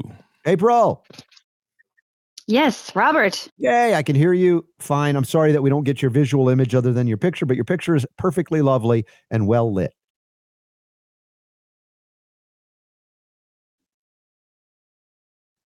And then no response. what happened, Super Don? Where did she go? No, I I'm forgot. here. I forgot. I, I think I have to. Do I have to stay up? You here have to stay this? on. It looks like, yeah. It's been a Oh, while. Sorry, okay. April. That wasn't your fault. Super Don uh, just dropped. the Really? ball. It shouldn't. I didn't think it would do that. I don't know. But here we are. April, welcome back. I'm sorry for the the stops and starts to get you started, but it's so good to see you and hear from you. And I'm just excited to get an update. Yeah. I know I've got a lot of things I previewed before you came on, so uh, I don't even know where you want to start. Well, what did you talk about? Did you talk about the film or what was it that I, mean, I can mentioned the- start wherever you'd like. Yeah, I mentioned the film Spe- Spellers, it's called. And uh, this is fascinating because as I've learned about this, I don't know how new or old the technique is, but tapping into the brilliance and intelligence of these children who have been injured by vaccines and other things onto the autism spectrum, and they have a, a great difficulty communicating in a way most of us are used to communicating. So for a long time, many Right. people perceived that they were not smart, for instance, but it turns out they're as smart as anybody, or more so, in fact. And this Spellers thing is pretty impressive. Yeah, and it's it's been around for a little bit. I mean, uh, Speller Spell to Communicate is a fairly newer program, but it comes from another uh, program called RPM, which is Rapid Prompting Method, and uh, Spellers uh, Spell to Communicate is kind of like an offshoot of that. Mhm. So what basically what we've figured out is that the brain has different parts of it which actually this isn't something that's new science. We've actually known for a long time that the cognitive part of our brain is not connected to or is not the same as our motor cortex. And so we understand this because we see this through people who've had a stroke or like the example i like to give is like stephen hawkins when he when he lost all motor control because he had ms we still knew that his cognitive ability was intact. And actually if people go and watch the movie that they made about him the autobiography it was um, it's a very similar method that they used initially before they had the technology to get him to because he was communicating um, basically with eye gaze because that was all he really could control with his motor at the end of his life. And so but they had the technology that he could point to letters um, using his eye gaze they could kind of sense what he was looking at and then he used those to input into a computer and then that spoke for him So, but before they had that technology, they were actually using letterboards, similar to like what we do. Mm-hmm. And so, what we're doing is basically we're taking the burden off of their motor. They're still using a certain amount of motor, but they're using gross motor instead of fine motor, which is a lot more challenging for them. Mm. And by doing that, we're able to teach them how to use these letterboards to communicate their thoughts and use purposeful communication. Because some of our um, spellers, and I, I, hesitate to say kids because yeah. many of them are adults when they learn this method. April, stand by. We got to take a quick break with our friends at Brighteon.tv. Sure. And we're going to come back and get more about this. We'll also play the trailer for the documentary film Spellers about this technique after this on the Robert Scott Bell Show. Okay, we uh, this is break time for uh, Brighteon, but all of our other uh, channels that watch us, we still are on April. And I, I just casually oh, okay. chat with you before we go back into the spellers discussion, which is fascinating to me, and and ask in, in general sense, are you still in California? And is it as crazy as we hear, or did you find a safe zone to be in away from Gavin Newsom? um, yeah, I don't I don't have anything to do with Gavin Newsom. I stay pretty far from him. So it you know, during the whole uh, COVID event over the last couple of years, it was pretty intense in certain areas. Like Los Angeles County was a no go zone. The Bay Area was a nightmare because my parents are up there. Mm. So um, I never went up there, but from what I understood, that that was pretty bad. But um, where we're at, we're just a little bit north of LA, so it wasn't quite as bad. And then there were areas like it, it was it was really fascinating to be honest because you could go into different counties and it was a completely different picture. So mm. if you left LA County and you went into Orange County, nobody was checking masks, nobody was doing vaccine cards. It wasn't even like that at all. And you go into San Diego, it was kind of like a mixture. Mm-hmm. I mean, so it it you know there's safe zones you can find, and it's still like that. I mean, I'm not really affected by a lot of it because I just sort of uh, we're you know all my kids are homeschooled and everything and so we don't really we're not really dealing with any of that. Yeah. But um yeah. So i don't know if it's as crazy as people i mean certainly there's um a really severe homeless problem. Certainly that there there's people um i mean i haven't seen this i haven't witnessed this but i've heard of this happening where um, in la county and san francisco they can legally steal from stores and things like that. And I've heard of people being attacked. And wow. someone from my husband's work, one of his uh, uh, colleagues, got attacked by a homeless person this way. They just kind of showed up, and you know, and they don't they don't get any kind of um, resistance, no resistance, repercussions. Or yeah, or, or no. No persecutions, and I've heard a lot of retail establishments have just had to pull out, including major uh, multinational level, you know, kind of big box stores that said we can't be here anymore. We, we can't. We can't. That's uh, right. All right, stand by. We're coming back live yes. in 10 seconds with our Brighteon.tv, and we'll continue talking about spellers. And Super Don We'll get the uh, clip ready uh, that we'll show as well as we um, talk about this some more. Here we go. Three, two, one. And we're back. The Robert Scott Bell Show is on, and uh, we do our simulcast here with Brighteon.tv once a week. And we are on two hours a day, Monday through Friday. We now have an additional uh, a couple hours on GCN, but also we're doing an, an, additional live hour. It looks like it's a new thing that, that Super has instituted. And uh, we also have a bonus round after the show. So if you want to hang out, come on over to robertscottbell.com slash listen and you can watch us live or later. Uh, you can sign up for the newsletter by coming to robertscottbell.com and it's free to sign up or text my initials RSB to 22828. We're talking with my friend April Boden. Uh, we've known each other for a lot of years and she's a, a real just an amazing soul, a wonderful warrior for her children, and, and particularly this child that had been injured into the autism spectrum severely, and her journey. Now, leading us to our discussion of this uh, documentary film Spellers, which we'll show you in a moment. But uh, I'm curious a little bit more about uh, how you have interacted with this, because you said you have utilized this technique of of spelling to communicate. Yes. Yeah, this is a really interesting story because Aiden, uh, when he was about six years old, he got involved in another really great program. Uh, there's that they do locally here in California is um, surf therapy, and some people may have heard of like Surfers Healing. There's a local group called A Walk on Water, and he we started I started taking him to these events where they would take kids with special needs and their siblings and they would teach him how to surf.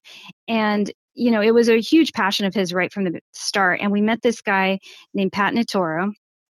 And he was one of the co founders of this organization called A Walk on Water. And then after a few years of working with this group, uh, Pat had left the organization, but he was really instrumental in like getting us involved in surfing and like he was really close to Aiden. They had just a nice bond with one another. And so, but we had kind of lost contact with him. And then fast forward, there was uh, this thing happened in 2020. Maybe you guys heard about it. And it was this big debacle, scam, nightmare, whatever you want to call it. And so here in California, we had a brief period where the beaches were actually shut down. And so for whatever reason, because science, I guess. Yeah. And so the beaches were shut down, right? And so all the surf events. I'm sorry, April. Can you imagine if Liam Sheff were alive today, witnessing that? I think he. Oh left. my God. Robert, you don't know how many times I've thought about that. It's like because um, when Liam used to come to town and I would take I would go pick him up and he'd always want me to take him to the store mm-hmm. and he'd go to Trader Joe's and I thought, oh, a trip to Trader Joe's with him during 2020, 2021 oh, would have been hysterical. Oh. I mean, it would have just been great. I thought about that so many times. Like anytime I went to the store, I thought, I wish Liam was here. Yeah. But um, yeah. So anyway, so we um, so during the thing, they shut down the beaches, and um, we had connected with Pat. Um, we had reconnected with him. We hadn't spoken to him in many years, and he was um, but he was still, of course, surfing and everything. And so we had connected with him to do to run a couple of private surf lessons with Aiden once they reopened the beaches. And so in the summer of 2020, we did these lessons with Pat. And Pat is also a film director. And so he says, "Well, I'm making this movie. He didn't have a name yet, but he but he was telling me about it. And he said it's produced by J.B. Handley, and I've just you know gotten to see his son uh, Jamie on the spelling board, and he's you know saying these things and it you know it had me in tears it's like I've, I've known him for years and i've never heard him express himself and i didn't know jb personally i knew of him of course from his advocacy work but i didn't actually know him personally i but i knew pat and we both had this mutual um, connection to pat and um, aiden and pat have kind of like this soulmate thing going on they're just always reconnecting with each other in this way and so he um, he said, Well, I want to, he was telling us about this film that he was directing, and he said, I want to send you down to Oceanside, California, which is in San Diego, to meet this uh, amazing practitioner, Dawnmarie Gaffney. And I, and I said, Okay, well, that sounds good. And, you know, and then uh, sure enough, like a few, mo- a couple months later in October, he called me and he says, We're going to set you and Aiden down to Oceanside, and we're going to post put you in a hotel for a couple days and we're going to make this documentary and we're going to film you guys. And so i was like all right. And so we did it and then it was i mean i won't give it away because you guys all have to see the movie so yeah. you'll know what happened but it basically changed our lives and so that was pretty much you know it wasn't i could never look at aiden the same again after i mm. saw him wow. spelling on a board it was like you know and i had always been a believer like i always knew there was that he uh, was cognitively intact, but I didn't know how much. The thing, it because you, when you can't express what you know, how are you supposed to? How are people supposed yeah. to know? Well, so I always kind of figured he was somewhere, you know, in the in the range of his age, or he was kind of age appropriate. But we're finding that most of them, most of our spellers are actually far beyond. They're mm-hmm. actually kind of like savants, and uh, and right. have this. Dr. Buttar would talk yeah. about these these children that were most vulnerable to to be driven into the autism spectrum, that they had uh, you know specific brilliance about them. You know that uh, the damage that was done, and I say this from a spiritual perspective. I believe that they were it, that generation primarily, not exclusively, but primarily was, you know, utterly destroyed in their capacity to communicate what we expect to be normal communication because it would curtail their ability to, I believe, transform consciousness. They were here to do something extraordinary. Now, I believe they still are. And maybe this technique yeah. will bring that ability back out for those that are still with us. And, um, you know, uh, Super Don has one of his grandkids on the spectrum, and he talks about uh, mm-hmm. his grandson that way too. Is like he's absolutely brilliant beyond his years. You know, you can tell the intelligence that's there. Uh, hey, Super D, can you play that, that opening clip or that that trailer for uh, Speller's documentary, and then we'll talk about how we can watch it, and then we'll also talk about April Boden, her book, and and and things that she's doing. So, uh, if you don't mind, let's let that uh, let that rip on the uh, Speller's documentary. There's never any doubt in my mind when someone walks into my room that they can and will spell for me, that they can and do want to learn. I'm going to teach you how to do something new, totally new, which may feel a little bit weird at first. Autism can take you as a parent to a really dark place the future is really, really scary. We had no real reliable form of communication. But we had to just basically guess for 20 years. I lost hope that I would ever be enough for them. Are all the parents fools? Are we trying to live visual thinking? No. I mean, what, what's anybody going to gain by this? There should be research, academic literature focused strictly, specifically on this area to help promote it. We should have all been presuming competence in our kids, and we should have been encouraging them, telling them we knew that they were in there. It's time to shift that whole paradigm. There are 31 million non speakers with autism in the world who are locked in a silent cage. My life will be dedicated to relieving them from suffering in silence and to giving them voices to choose their own way. Should schools choose to really work with a student's strong suit, autistics will become tomorrow's innovators and leaders. The average autistic child can read and do math by age 4, but can't show it? Imagine the difference we can make in the world if taught how we learn.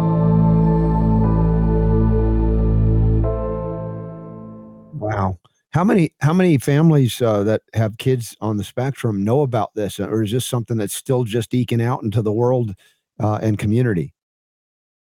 It's still kind of just peeking out. There's still some skepticism, like you know whatever there always is whenever anyone's doing something innovative and new there i mean you know how it goes robert it's like you just can't you just you just can't do something to help people without having other people say we don't want you to help you know it's like that's just always how it goes. But um so there's a little bit of that resistance uh but and people are still learning about it you know but it is growing. I mean in my area when i first started this we had no practitioners and now there's like i already know like three practitioners and i'm doing the, the practitioner training right now so i'll be a pr- practitioner in my area Nice. yeah soon enough like in the next six months so it's um, i mean it's an intensive program. We're very well trained. We work really hard in doing this. It's not like you know it's for, uh, it's not like it's just a you know a few weeks. I mean we work on this for six to nine months really training and we have to work with um, several different clients and things like that. So um, yeah it's an intensive program but we um, i'm seeing that it's growing and i think most of the parents you know i mean every all the parents really they want this for their kids. They want this because we want to really know them. We want to know what they i mean we can try to guess based on their body language or you know the things that they if some of them are able to communicate through speech it's very limited. So this is um, allowing us to open up a whole new world and access just their thoughts and feelings and uh, and what they really Want and like i mean go ahead yeah Can you, can you share something between you and Aiden that you're comfortable with your son about when he was tapping into this speller's con- capacity, right, to, to communicate? What Mm-hmm. he maybe related to you that you had no idea that you were shocked by learning from your own son, who at that point you didn't have this capacity Yeah. to communicate in this way. Yeah, there was um I mean there was a, quite a few things. There was one moment where um it was early in his spelling and we had gone to visit his uh his grandparents in Lake Havasu and uh he kept jumping on the couch on the bed with his grandma and she asked me to come in and bring his letterboard so I could uh see if there was anything he was trying to tell her. So I came in there and I um and I brought in, you know, the board and we started talking and then um I had uh, she had kind of just asked basic questions like, well, how was your trip and such and such, and he answered those questions. And then I I took the board away and I could see he wanted to say more. So I said, oh, okay, what do what do you want to say? And he had be- he he just spelled out R.I.P. Kamala, which was his aunt, you know, my his grandmother's daughter who had passed away a few years earlier. And so it was just completely surprised Mm. all of us. I mean, clearly he knew that you know his aunt had passed away but just that he it was uh, this beautiful kind of empathy he wanted to share that and it's like Wow. uh you know i we see that a lot from our kids they're just very empathetic almost uh like uh, earth angels Right. it's pretty amazing Yeah. Uh, and and who knew that they had this? I mean, maybe some people described it Yeah. and felt it, but to have them be able to then bring it out uh, in this way, I'm fascinated by this. I can't wait to see the film. Now, is this available to watch already? Spellers? No, uh, the first, no, it's going to be premiered at the Phoenix Film Festival uh, March 31st. Okay. Uh, it's going to show, uh, there's four showings March 31st, the first, this, and then I think two on the second. So uh, you have to go to Phoenix if you want to see it. Um, at the end of March. And then after that, we're going to be uh, doing private screenings across the globe. So there's going to be a big international screening on April 30th.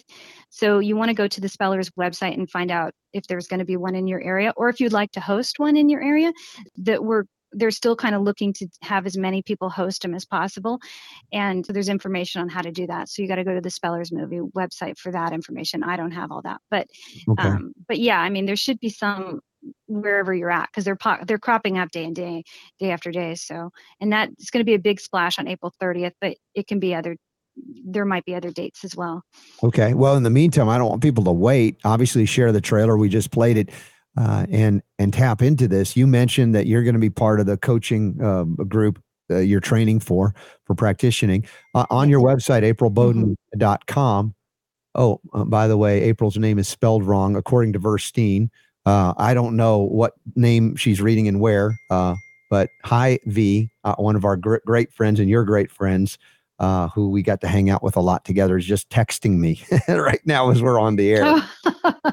that might yeah aprilboden.com. I mean, I'm, I'm on the right re- website, so I don't know. Super Don, check in the notes if there's anywhere that there's a misspell. We want to make sure people can access April's website properly.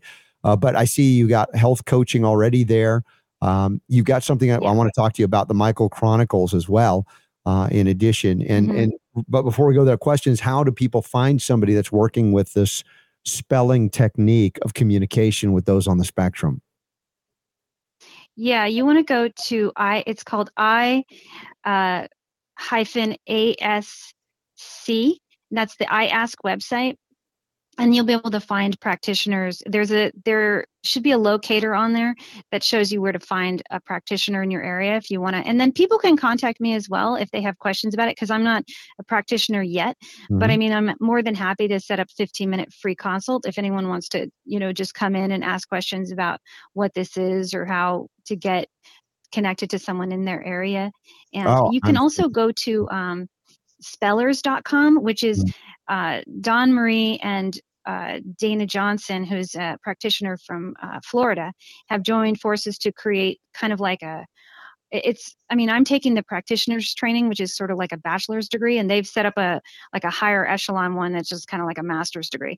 And so they have uh, sort of very highly trained practitioners who are um, very experienced and they're you can go to their website as well and see if you can find they also run intensive programs so if you wanted to just like go to oceanside for the Yeah. weekend or for like a, a week long you can set that up Okay, I, I want to make sure I have this. You said I dash ASC yes dot org or dot com or dot net.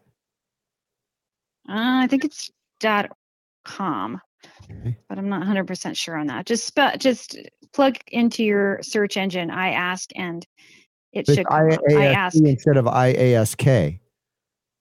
Right. Okay, I just want to right. because I don't think I had that up, and I, I want to make sure we can load it up. International Association for Spelling is Communication. All right, so it's i asc dot org. In case it's in the notes, I apologize already, Super Don. I'm not, uh, but I want to make sure that the resources are available uh, to everybody that wants to tap into this before the movie is available for wider release, uh, which looks like it will be a little bit before that happens. All right, so uh, tell me about your uh, book part one here, book one, the Michael Chronicles. This sounds like a, a fascinating read. Is it is it kind of in the realm of fiction based on a lot of fact?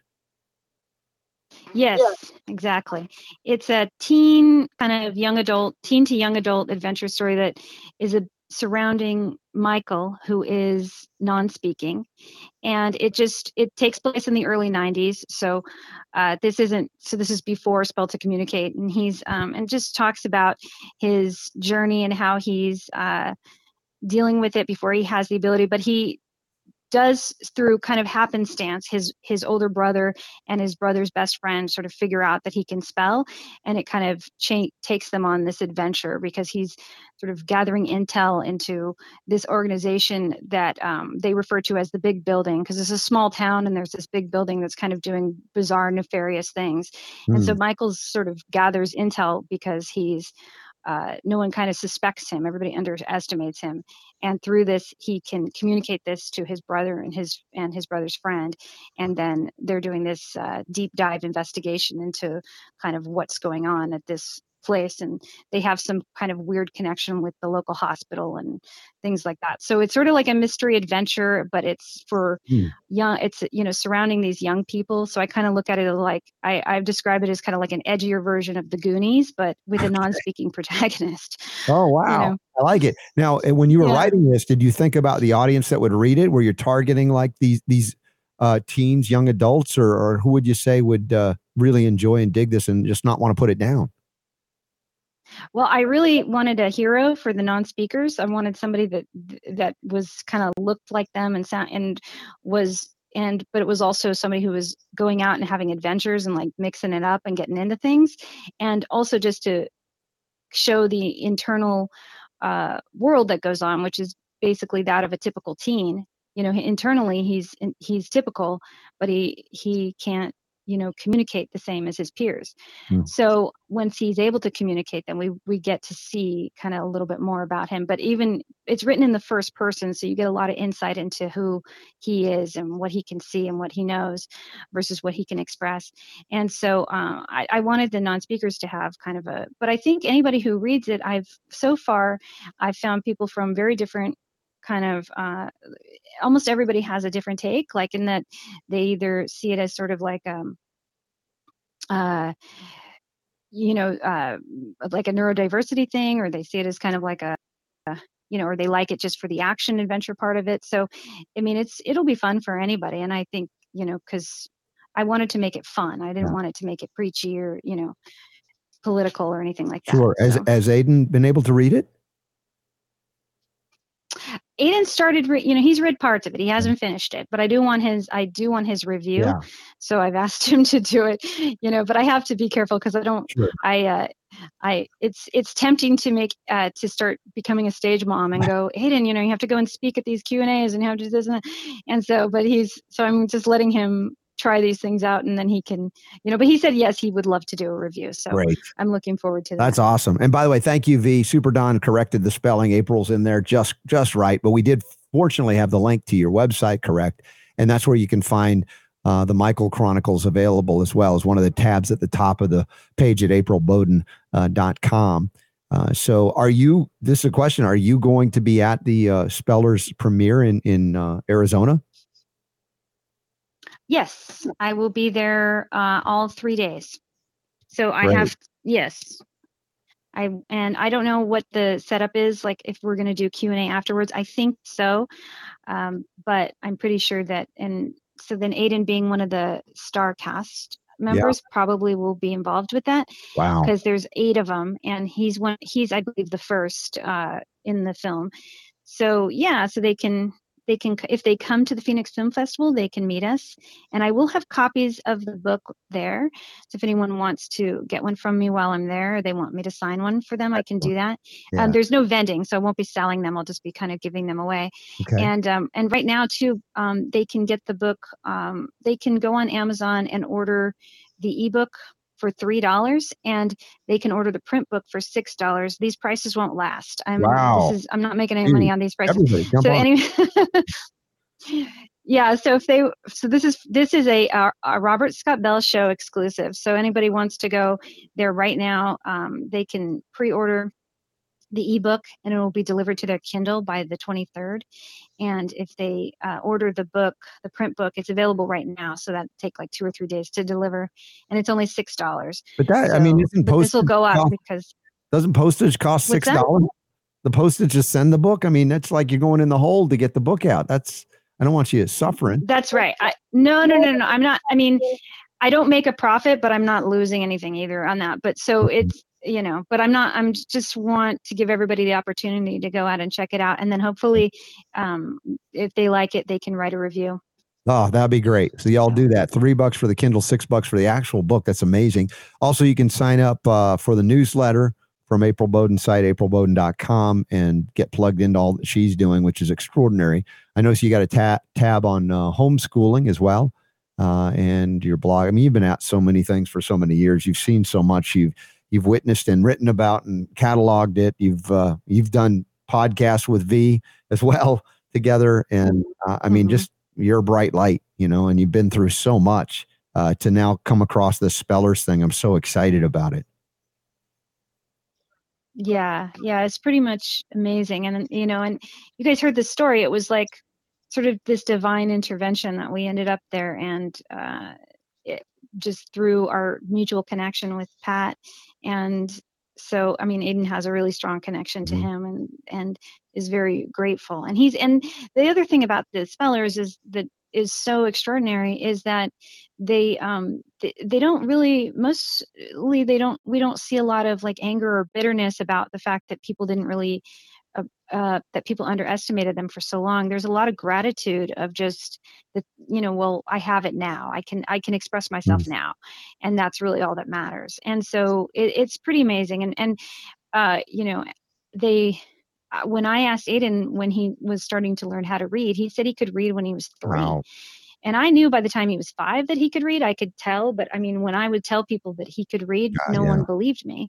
And it's kind of this amazing thing that um, I was reading when I was by the time I was five. I was I actually I was reading before I started kindergarten. I was like, not even four. I, I think it was like four when I started kindergarten but I don't remember how or why I learned to read. I just yeah. did.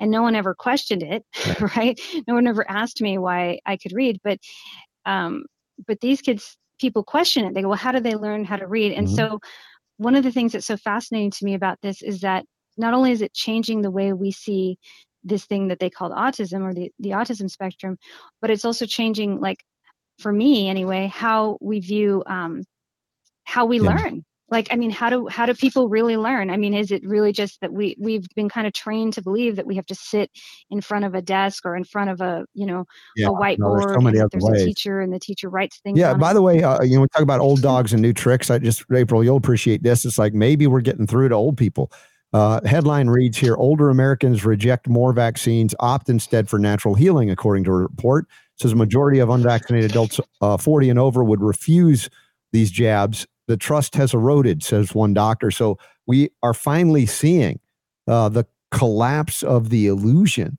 And I think COVID accelerated. Of course, you know, uh, being a mom of a child, uh, you know, yeah. that you've been through, and many of your um, warrior moms have seen this for decades now. But now the general public is now uh, broader perspective going, uh uh no more. And these doctors saying, uh, I, uh, we were lied to. We were all duped about them.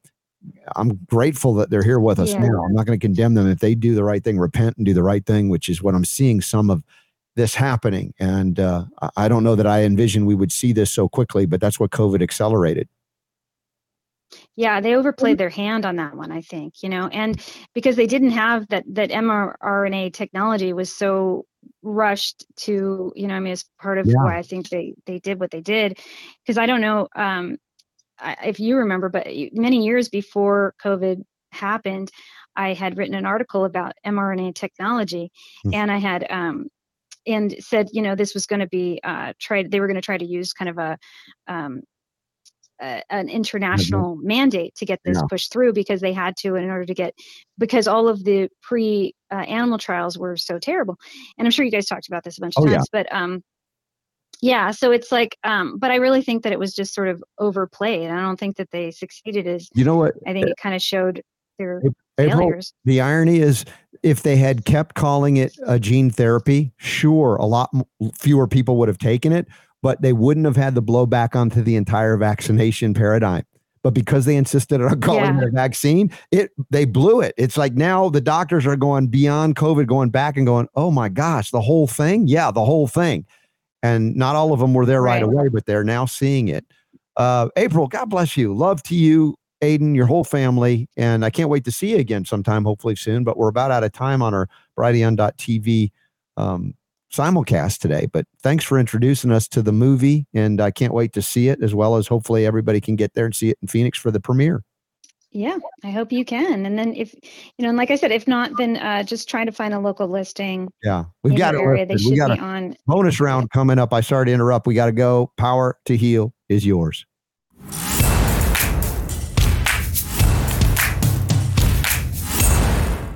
All right, back. I, I, I think back super Don to all of the journeys and the years we've been on it. When I, you know, so I was reunite with someone like April who's seen, wow, so much and been here for so long, uh, and you know, with her journey, gosh, you know, and and I, I can't help but reminisce about Liam. You know, anytime I know April and V and others that you know all, we're all hanging out together and Yeah. having adventures at the Health Freedom Expo and beyond, and uh, just we're still here. You know, many of us are still here and have seen through this a long time. And I think in, in, in seeing what April's doing with becoming, you know, one of the coaches, if you will, I don't know if that's the right term, but in terms of the spellers and helping the community out, helping so many out. Yeah, t- not everybody's time is done. There's a lot more to do. And I'm grateful that we're still here doing it. Indeed. Sorry. Yeah, it's all right. I know you're distracted. I was watching the, the feed there. Making sure everything's going okay, right? Yeah. Yeah. Threw me off a little bit there. I'm still not 100% on the whole phone call setup thing Yeah. and stuff what- because it's it's it right. different. But yeah, but you had one blip on that. That was uh, not bad. Yeah. I just, you know, sometimes it's difficult when we we sometimes get lucky when we can't test with someone. But with uh, April's browser, whatever, didn't work. So thankfully, we have the backup, and that was due in large part to the extra support we get from our patron supporters. Uh, that allowed us to upgrade our our boards, uh, and you know, and, and Jonathan Emord was part of that as well. We have our next AMA coming up uh, less than well six days from now, Saturday the twenty fifth of March. Our Zoom AMA will be noon Eastern, nine a.m. Pacific. Uh, so looking forward to that, and then boy, next week's going to get crazy as we start the busy travel season. I don't think I think I'm only home one weekend in April. Speaking about that, uh, the month Really? of April, yeah, uh, and it's the one where we have that uh, one of the events. It's a local event, so I'm home but not home. So it's going to be a, a wild one. I just got to. I'm trying to get all my workouts in, so I'm strong enough to make it through. Man, it's going to be crazy. And you know, it was funny at the last uh, Emord event in Arizona. I don't know. Did I tell this story on the air? I get a text from uh, Jonathan's wife Cheryl saying, "Hey, the hotel says you haven't checked out yet." You know, and I was already at home. I was like, "What do you mean I haven't checked out yet? I flew home already." I'm. Uh, what are you talking about? No, they say there's, uh, you know, there's clothes still there and everything. I'm like, but I packed everything up. What are you talking about? And I just kept, I was puzzled by this and I was thinking, I was thinking, I was thinking. And suddenly it was like one of those, oh crap moments. I forgot to open the closet and take out my sport coat, my two nice shirts that I was wearing. So Whoops. indeed, I had forgotten them. And I think Cheryl arranged for someone to pick them up. And I'll, I said, I, I need them by the time I go to the next events in Virginia. So whether you send them to me or just have them for me when I get there, that's fine. But I felt like a real senior moment. I was like, I was so careful. I remembered everything except the clothes in the closet. Except that. Yeah. Anyway, I was so proud of myself until I wasn't. It happens. Yeah. So we have some good comments in the chat room today. Uh, my favorite comment thus far has to be, if not that I'm playing favorites, uh, Super D dressed as a nun spanking RSB. This show is making some changes. What? That was from Michael Bolden. you know, when you were talking about me pressing the buttons and you needed a ruler to, to Dude, you did not have to take it that far. Well, he, that's Michael Bolden. He's laughing all the way. Yes. That was very funny. Made me laugh too. Uh, Kevin's in the audience. We had some other funny comments. Chris says, RSB, now that you'll be on cable TV, you can announce you're not an MD doctor, but you you like to talk about those who play them on TV. Mm-hmm. right? Yes. So that Q streaming thing, it's going to help us to, to actually be on cable television uh, so we can expand our outreach. And so that's another reason why for fifty nine ninety nine. Are we ready for cable TV? I don't know. It's cable TV ready for us. We've always been saying we're kind of Wayne's Worldy. So maybe why not? That's more like an ac- what is that? Public access. A public channel. access. Yeah. Yeah. It's technically cable, but public access. Do they still have? They don't even have. Obviously, they don't because it's all digital now. But Yeah. I mean, what's the equivalent of public access now? I don't know. Hmm. I don't know. Everybody's got access to the air, sort of. Yeah. do we have uh, Bolden on? Is it is it our Friday coming up every other Friday? I, I'm thinking it's been two weeks. so yeah, you know, we kind Friday. of fell out of that, but um, as usual, it's like we just we're just constantly booked up. So let's do it. Let's do it on the thirty first, Friday the thirty first. If oh wait a minute, you're going to be on the road. Can we still do have have him on? Or I not? think so. I mean, I'll be I'll be broadcasting live from before the event. So Michael, let me know because on the calendar, thirty first is wide open. Um, let me know if thirty first will work for you, and we'll we'll put you in. Well, what do we have this Friday? Ashley Gunders. Gunderson and Doug Hines with their their new book that's come out, Okay. And then we got Doug Doug, Fletcher and Brian Jones. Oh, right. We're doing some uh, good timing for spring uh, planning to get the flick. Yeah. Good stuff, you know. So thirty first. Let me know if that works for you, and I'll put you on the calendar. Leslie says she won't be there. Oh, Leslie. Won't be where? I don't know. To watch us on Friday live. You have to catch it later then. Yeah, catch the replay. Catching, oh, a birthday party for your 17 year old. Good Lord. One of your kids is 17. oh, my gosh. My gosh. I just saw my, my daughter has on Friday to do her, she has to defend her, what do they call senior thesis? Oh, yeah? But it's going to be during the show. I want to see if they can change it because I want to see it. Otherwise, uh, we'll have to get it live streamed or somehow because I don't want to miss it. She's been working all year on that. That's going to be cool. Defend her thesis, huh? Yeah, senior thesis. Yeah, she's got to do an oral presentation when they do that as well, not just submit it. It's like 29 pages long. I said, How long is it supposed to be? 20. Overachiever. Just like her dad. She went for it. Yeah. All right. Bolden says he's he wasn't scheduled for this week. It would be the thirty first. So yes, on Oh, the thirty first. okay. All right, cool. So you'll be uh Hour support. two on the thirty first. Putting you down right now. Okay. I'll be in Virginia, so we'll get updates from the road as well. So that'll be cool. What does Bolden think about hitting Las Vegas in September? I know it's still hot, but uh, that'll be fun to see. So I don't have an event in LA at the moment. So I miss you there. I don't know. All right. April was great once we got the the things set down, and Sally Saxon was wonderful with her new book as well. I, I love uh, the topics we got to cover today. Uh, was very good, and I'm glad you're back safe and sound. I, I just, for me, the highlight was learning that you're when your wife drives, you're like the the nervous guy. Normally it's not. Normally it's not that way, and I don't know what what, what clicked. Yeah, I mean, it just, gosh, it just seemed like it was going so fast, and I'm just like, "Ugh." you know, you don't want to like really say something to be like, Mhm. you know, scolding or or negative or something like that. So you know, I was trying to just keep it in, but y- you know, it was like these these these curves, and there's like no guardrail, and it's like cold, but it wasn't like icy, but still it was kind of rainy and stuff like that. And I'm just like, yeah, um, I there was a, a lot of uh, a lot of stressful energy that was expelled during that part of the drive. I was just like, yeah. "Ugh." Hey, I, I just I sent you a, a clip. Apparently, it's a live clip after being called out by a quote unquote commenter. Fauci admits the flu disappeared during COVID.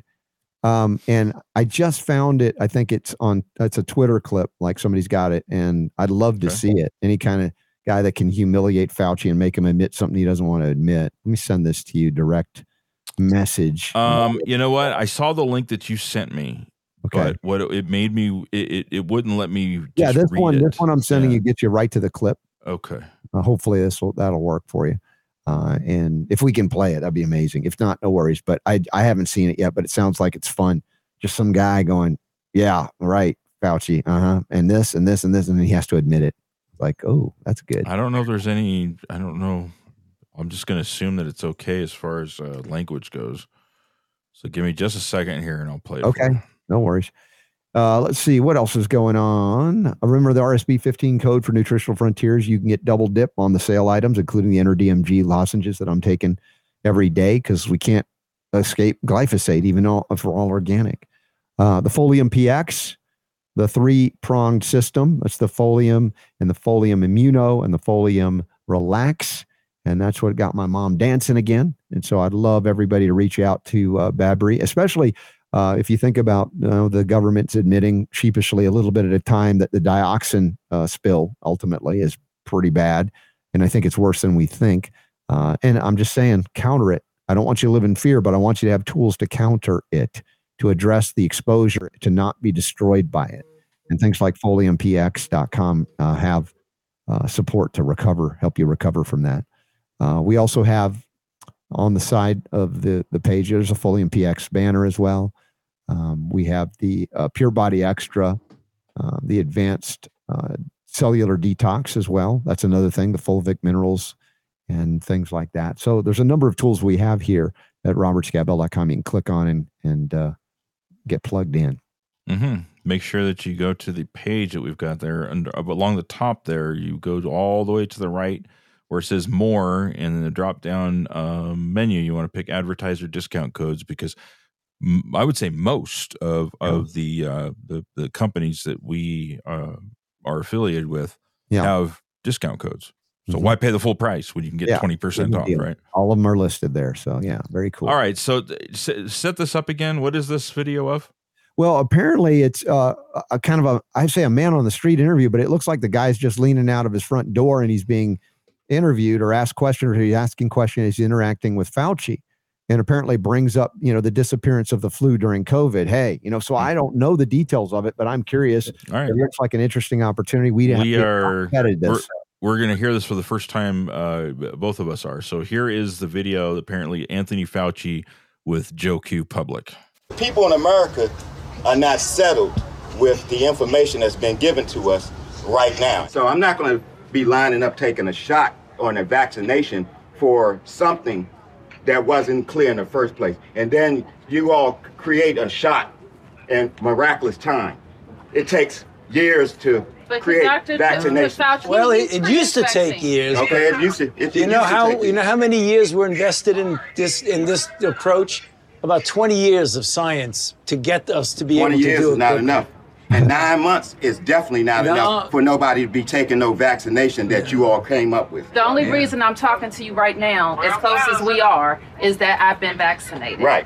But if it allow thousands of people like you don't get vaccinated, you're going to let this virus continue to percolate in this country and in this world. Something like the common flu, then, right? and, and not like not It's like the much more common flu. serious than the flu. Well, the flu kills a lot of people annually Yeah. too. You know how many people died of the flu the last year?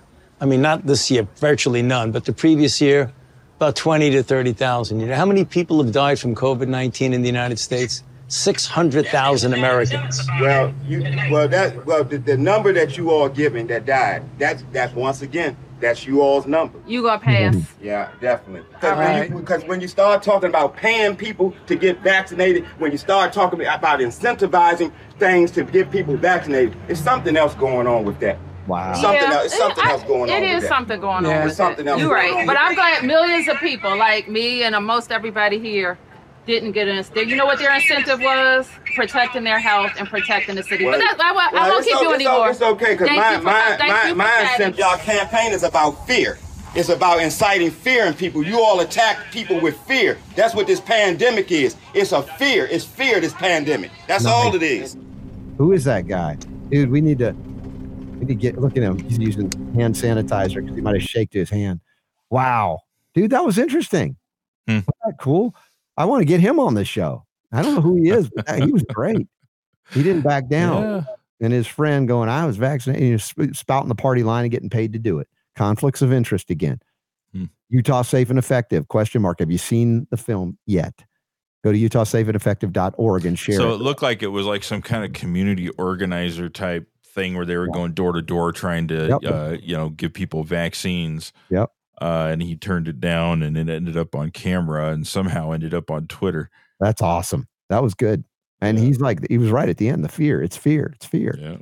Where did, and, and, and Fauci admitted no one died from flu like last year. Like that's that was interesting too. Wait, what a second. well but he, yeah he's just you know what his explanation would be we'll see that shows you that masks work Yeah, twenty to thirty thousand, and then Right. none. Right. Yeah. we saved, we saved 20 to 30,000 people last year who didn't get the flu because and you uh, killed people six hundred thousand. Yeah. Yeah. I'm sorry. I got no. I got no nice things to say about Fauci. By the way, you know, I wanted to use the R word on on Dick Durbin. You remember when he said, "I just got diagnosed and tested positive, and I'm I'm following CDC guidelines." I wanted to call him a retard, but I didn't. Mhm. But I just I'm just saying that's what I wanted to do uh, because I think it's more appropriate because his functional thought thoughts are not happening, not not critical at all. Anyway, but I didn't. I noticed that. Yeah. I noticed that. You censored yourself. I did. oh gosh. All right. What else is going on in the chat room? Uh, Leslie says, I think we all knew uh, what you wanted to call him. Okay. Yeah. Leslie yeah. knew. All right. I didn't have to say what I wanted to call him. Well, I feel better now saying what I wanted to call him out loud. I just do. The R word. hmm You ever see that movie Tropical Thunder? Tropic Thunder. Yes. Or Tropic Thunder, yeah, where uh, what was his name that was playing the black guy? Robert Downey Jr. Robert played Downey in, Jr. He was brown play face. whatever. right. He was telling the uh it was you know, well, whatever, brown face, black face, same thing. Yeah. But uh yeah, he was telling Ben Stiller's character, you don't ever go full retard. Mhm. uh, Man, that was so politically incorrect, and it could, oh, even Robert Downey Jr. has said that there's no way that that, that he could have done that movie now. Yeah. Um, but you know, you notice nobody tried to cancel him over that. Yeah. Strangely enough, right? They'll cancel everybody else, but but not that I'm looking for him to get canceled, but No, it's I an- mean, interesting how he dodged the bullet on that situation. Well, and the thing is, it, it obviously was a fictional movie, and it was playing. I mean, it was everything Yeah. about it was it's designed in. But there are other people that have. I mean, you know, did, didn't matter. How is it that uh, uh, Trudeau didn't get canceled for doing blackface? Uh, I don't know. To be honest with you, I'm not sure. He's a lib, so he There got you a free go. Pass somehow. Same answered- thing with Jimmy Kimmel. Yeah. Jimmy Kimmel did did a did a, a comedy bit. He Yeah. was who was he trying to be? He was he was, he was trying to be a, a, a basketball player. Karl Malone or something like that, I think. Uh, and and he was in blackface for a comedy bit. He didn't get canceled. Yeah, interesting because he's got the right politics apparently. I guess he's got the right card. Uh, he's carrying the right card. Our buddy Chris is asking about the streaming on QTV. Is there a fee? I, I don't know that there's a fee. I think if, if you're a, a already I'll I'll tell you on, with the QTV and listen, I it's it's one of those things where it's like I didn't even want to talk about it until I had a chance to really like look at it because it Yeah. was there was it just didn't make sense to me.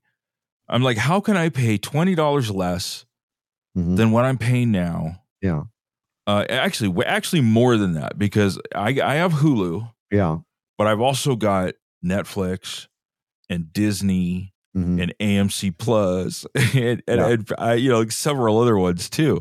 So Mhm. I, you know, for TV, for like all the channels, because my, my kids use it, my grandkids, you know, and also we share off the record. Uh, we, we Yeah. share like you know the accounts amongst each other and stuff. Um, so Ready I media here. honestly, I'll bet you I'm paying 140 bucks a month for for TV. yeah Uh, with this, it's 59.99, Mhm. and I've gone through and I've tested all this stuff. The only thing I haven't had a chance to test yet is the pay per view, which blows my mind. But all of the things that I am paying extra for to subscribe to, it's all included. in yeah, but thing. those those sports channels that I mentioned are working. Like you knew you need to pay for MLB, you need to pay for NBA. Or yeah, NFL Red Zone. I mean, it's not All on now, there. but it shows up on there. That you know, that's one of my things. Yeah. Um, Disney Channel, you know, all of the those things. It's all there for fifty nine ninety nine. I'm just like, Save big bucks and then help support us to have our show on cable TV. There it's crazy. And and one thing that we haven't tried out yet, but Mm-hmm. uh, they're they're going. They have available something like a like a Fire Stick. You know, like one of those things. It's like a USB or no, it's a HDMI thing Yeah. that you plug into your smart TV. Mhm. And apparently, it comes with a remote control. I think you've ordered one. Yeah. You haven't gotten it yet, No. but it's it's it's just a thing you can just plug into your TV and use the remote control and watch all the channels. It's Yeah. just- it's pretty crazy. Again, if, you, if you're already doing it, save a bunch of money and uh, help support the Robert Scott Bell Show another way to you know kind of do it. well, it's pretty interesting what they're developing here. Anyway, and we'll and we'll be on it too, which you know yeah.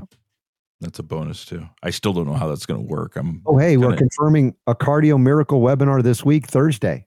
Thursday the 23rd, this coming Thursday uh, at 6 p.m. Mountain Time. So 5 p.m. Pacific, 8 p.m. Eastern time. Eastern so time. we haven't done one in a while, and there's some new information. I'll have an email going out. Yeah, I'm gonna just look here and see. And Uh, I think this one here, I Elizabeth uh, from Cardio Miracle was telling me that the, the topic about this is going to be something about PTSD. PTSD. Yeah, there's Okay. research coming out in regards to nu- nitric oxide and the impact on the brain, the nervous system related to uh, PTSD. So I've just got information uh, Stan sent me that I'm going to be reviewing. So there's again new new benefits that we're learning all the time. So a new angle that we haven't covered on uh, nitric oxide production endogenously. So if you're not already doing the uh, Cardio Miracle, another reason to do it. Uh, so uh, I've got to download this thing. So I'll have it ready and reviewed by Thursday. So I guess we'll send out an email for people to sign up. Yep. It's free Will to watch. Yeah. Okay. I just downloaded that. Very good.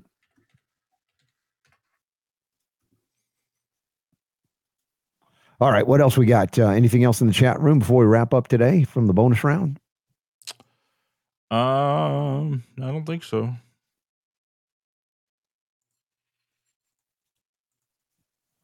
What's it? Huh? All right. We got quiet. That's it. I know. Just because So- you didn't say anything. Tuesday show, Super Don shows up as a nun with a ruler. Yeah, that won't. Make things interesting. No, he's not. It's not Halloween. I I do I left my nun costume uh, Mhm. at the cleaners. yeah. I do not have.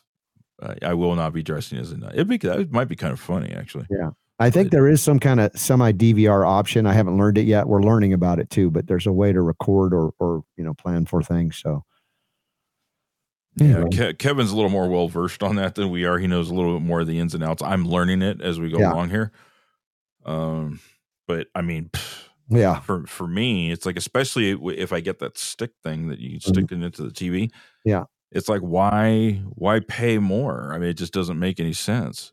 I mean, Right, that's that's right. an incredible price Mhm. for what you're. I mean, for yeah. what you're getting. it's a- very it's a- disruptive in a good way. Hopefully, it's it, it, it makes it, we want to see it succeed. So Leslie's got to head out. She's going to finish editing her podcast episode, her stay at home mom episode, next episode on the Yeah. Uppercut Bell Podcast Network.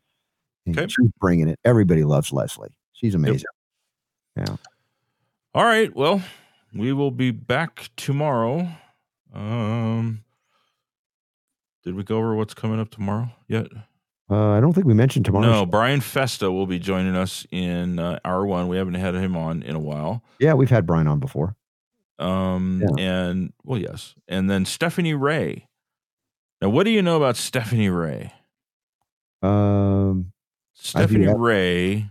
She's also done done a lot with Trinity, so she's another bright light going out in the world and succeeding. Which I, I love sharing those success stories with everybody. So you know, you go to Trinity School of Natural Health, you come out and you've got a way to to make a living, to to care for your family, and it- that's awesome. So Stephanie is the March graduate spotlight for Mm-hmm. Trinity School of Natural Health. Yeah. So I'm excited. about cool. that. That's going to be fun. So y'all tune in tomorrow. Share the show. Share the Did you documentary say tomorrow? tomorrow. It's not tomorrow. Tomorrow? No, it's a different guest, isn't it? Are you a hick now? Hick? Tomorrow, y'all. I can be a Tomorrow, hick. y'all. Y'all, come on. I'm Southerner at heart. Y'all come back now. You hear? Yeah, you better be in a nun outfit. or else Tomorrow. Oh, good lord. Anyway. hoity-toity uh, intellectualism. Uh, Hee haw, everybody.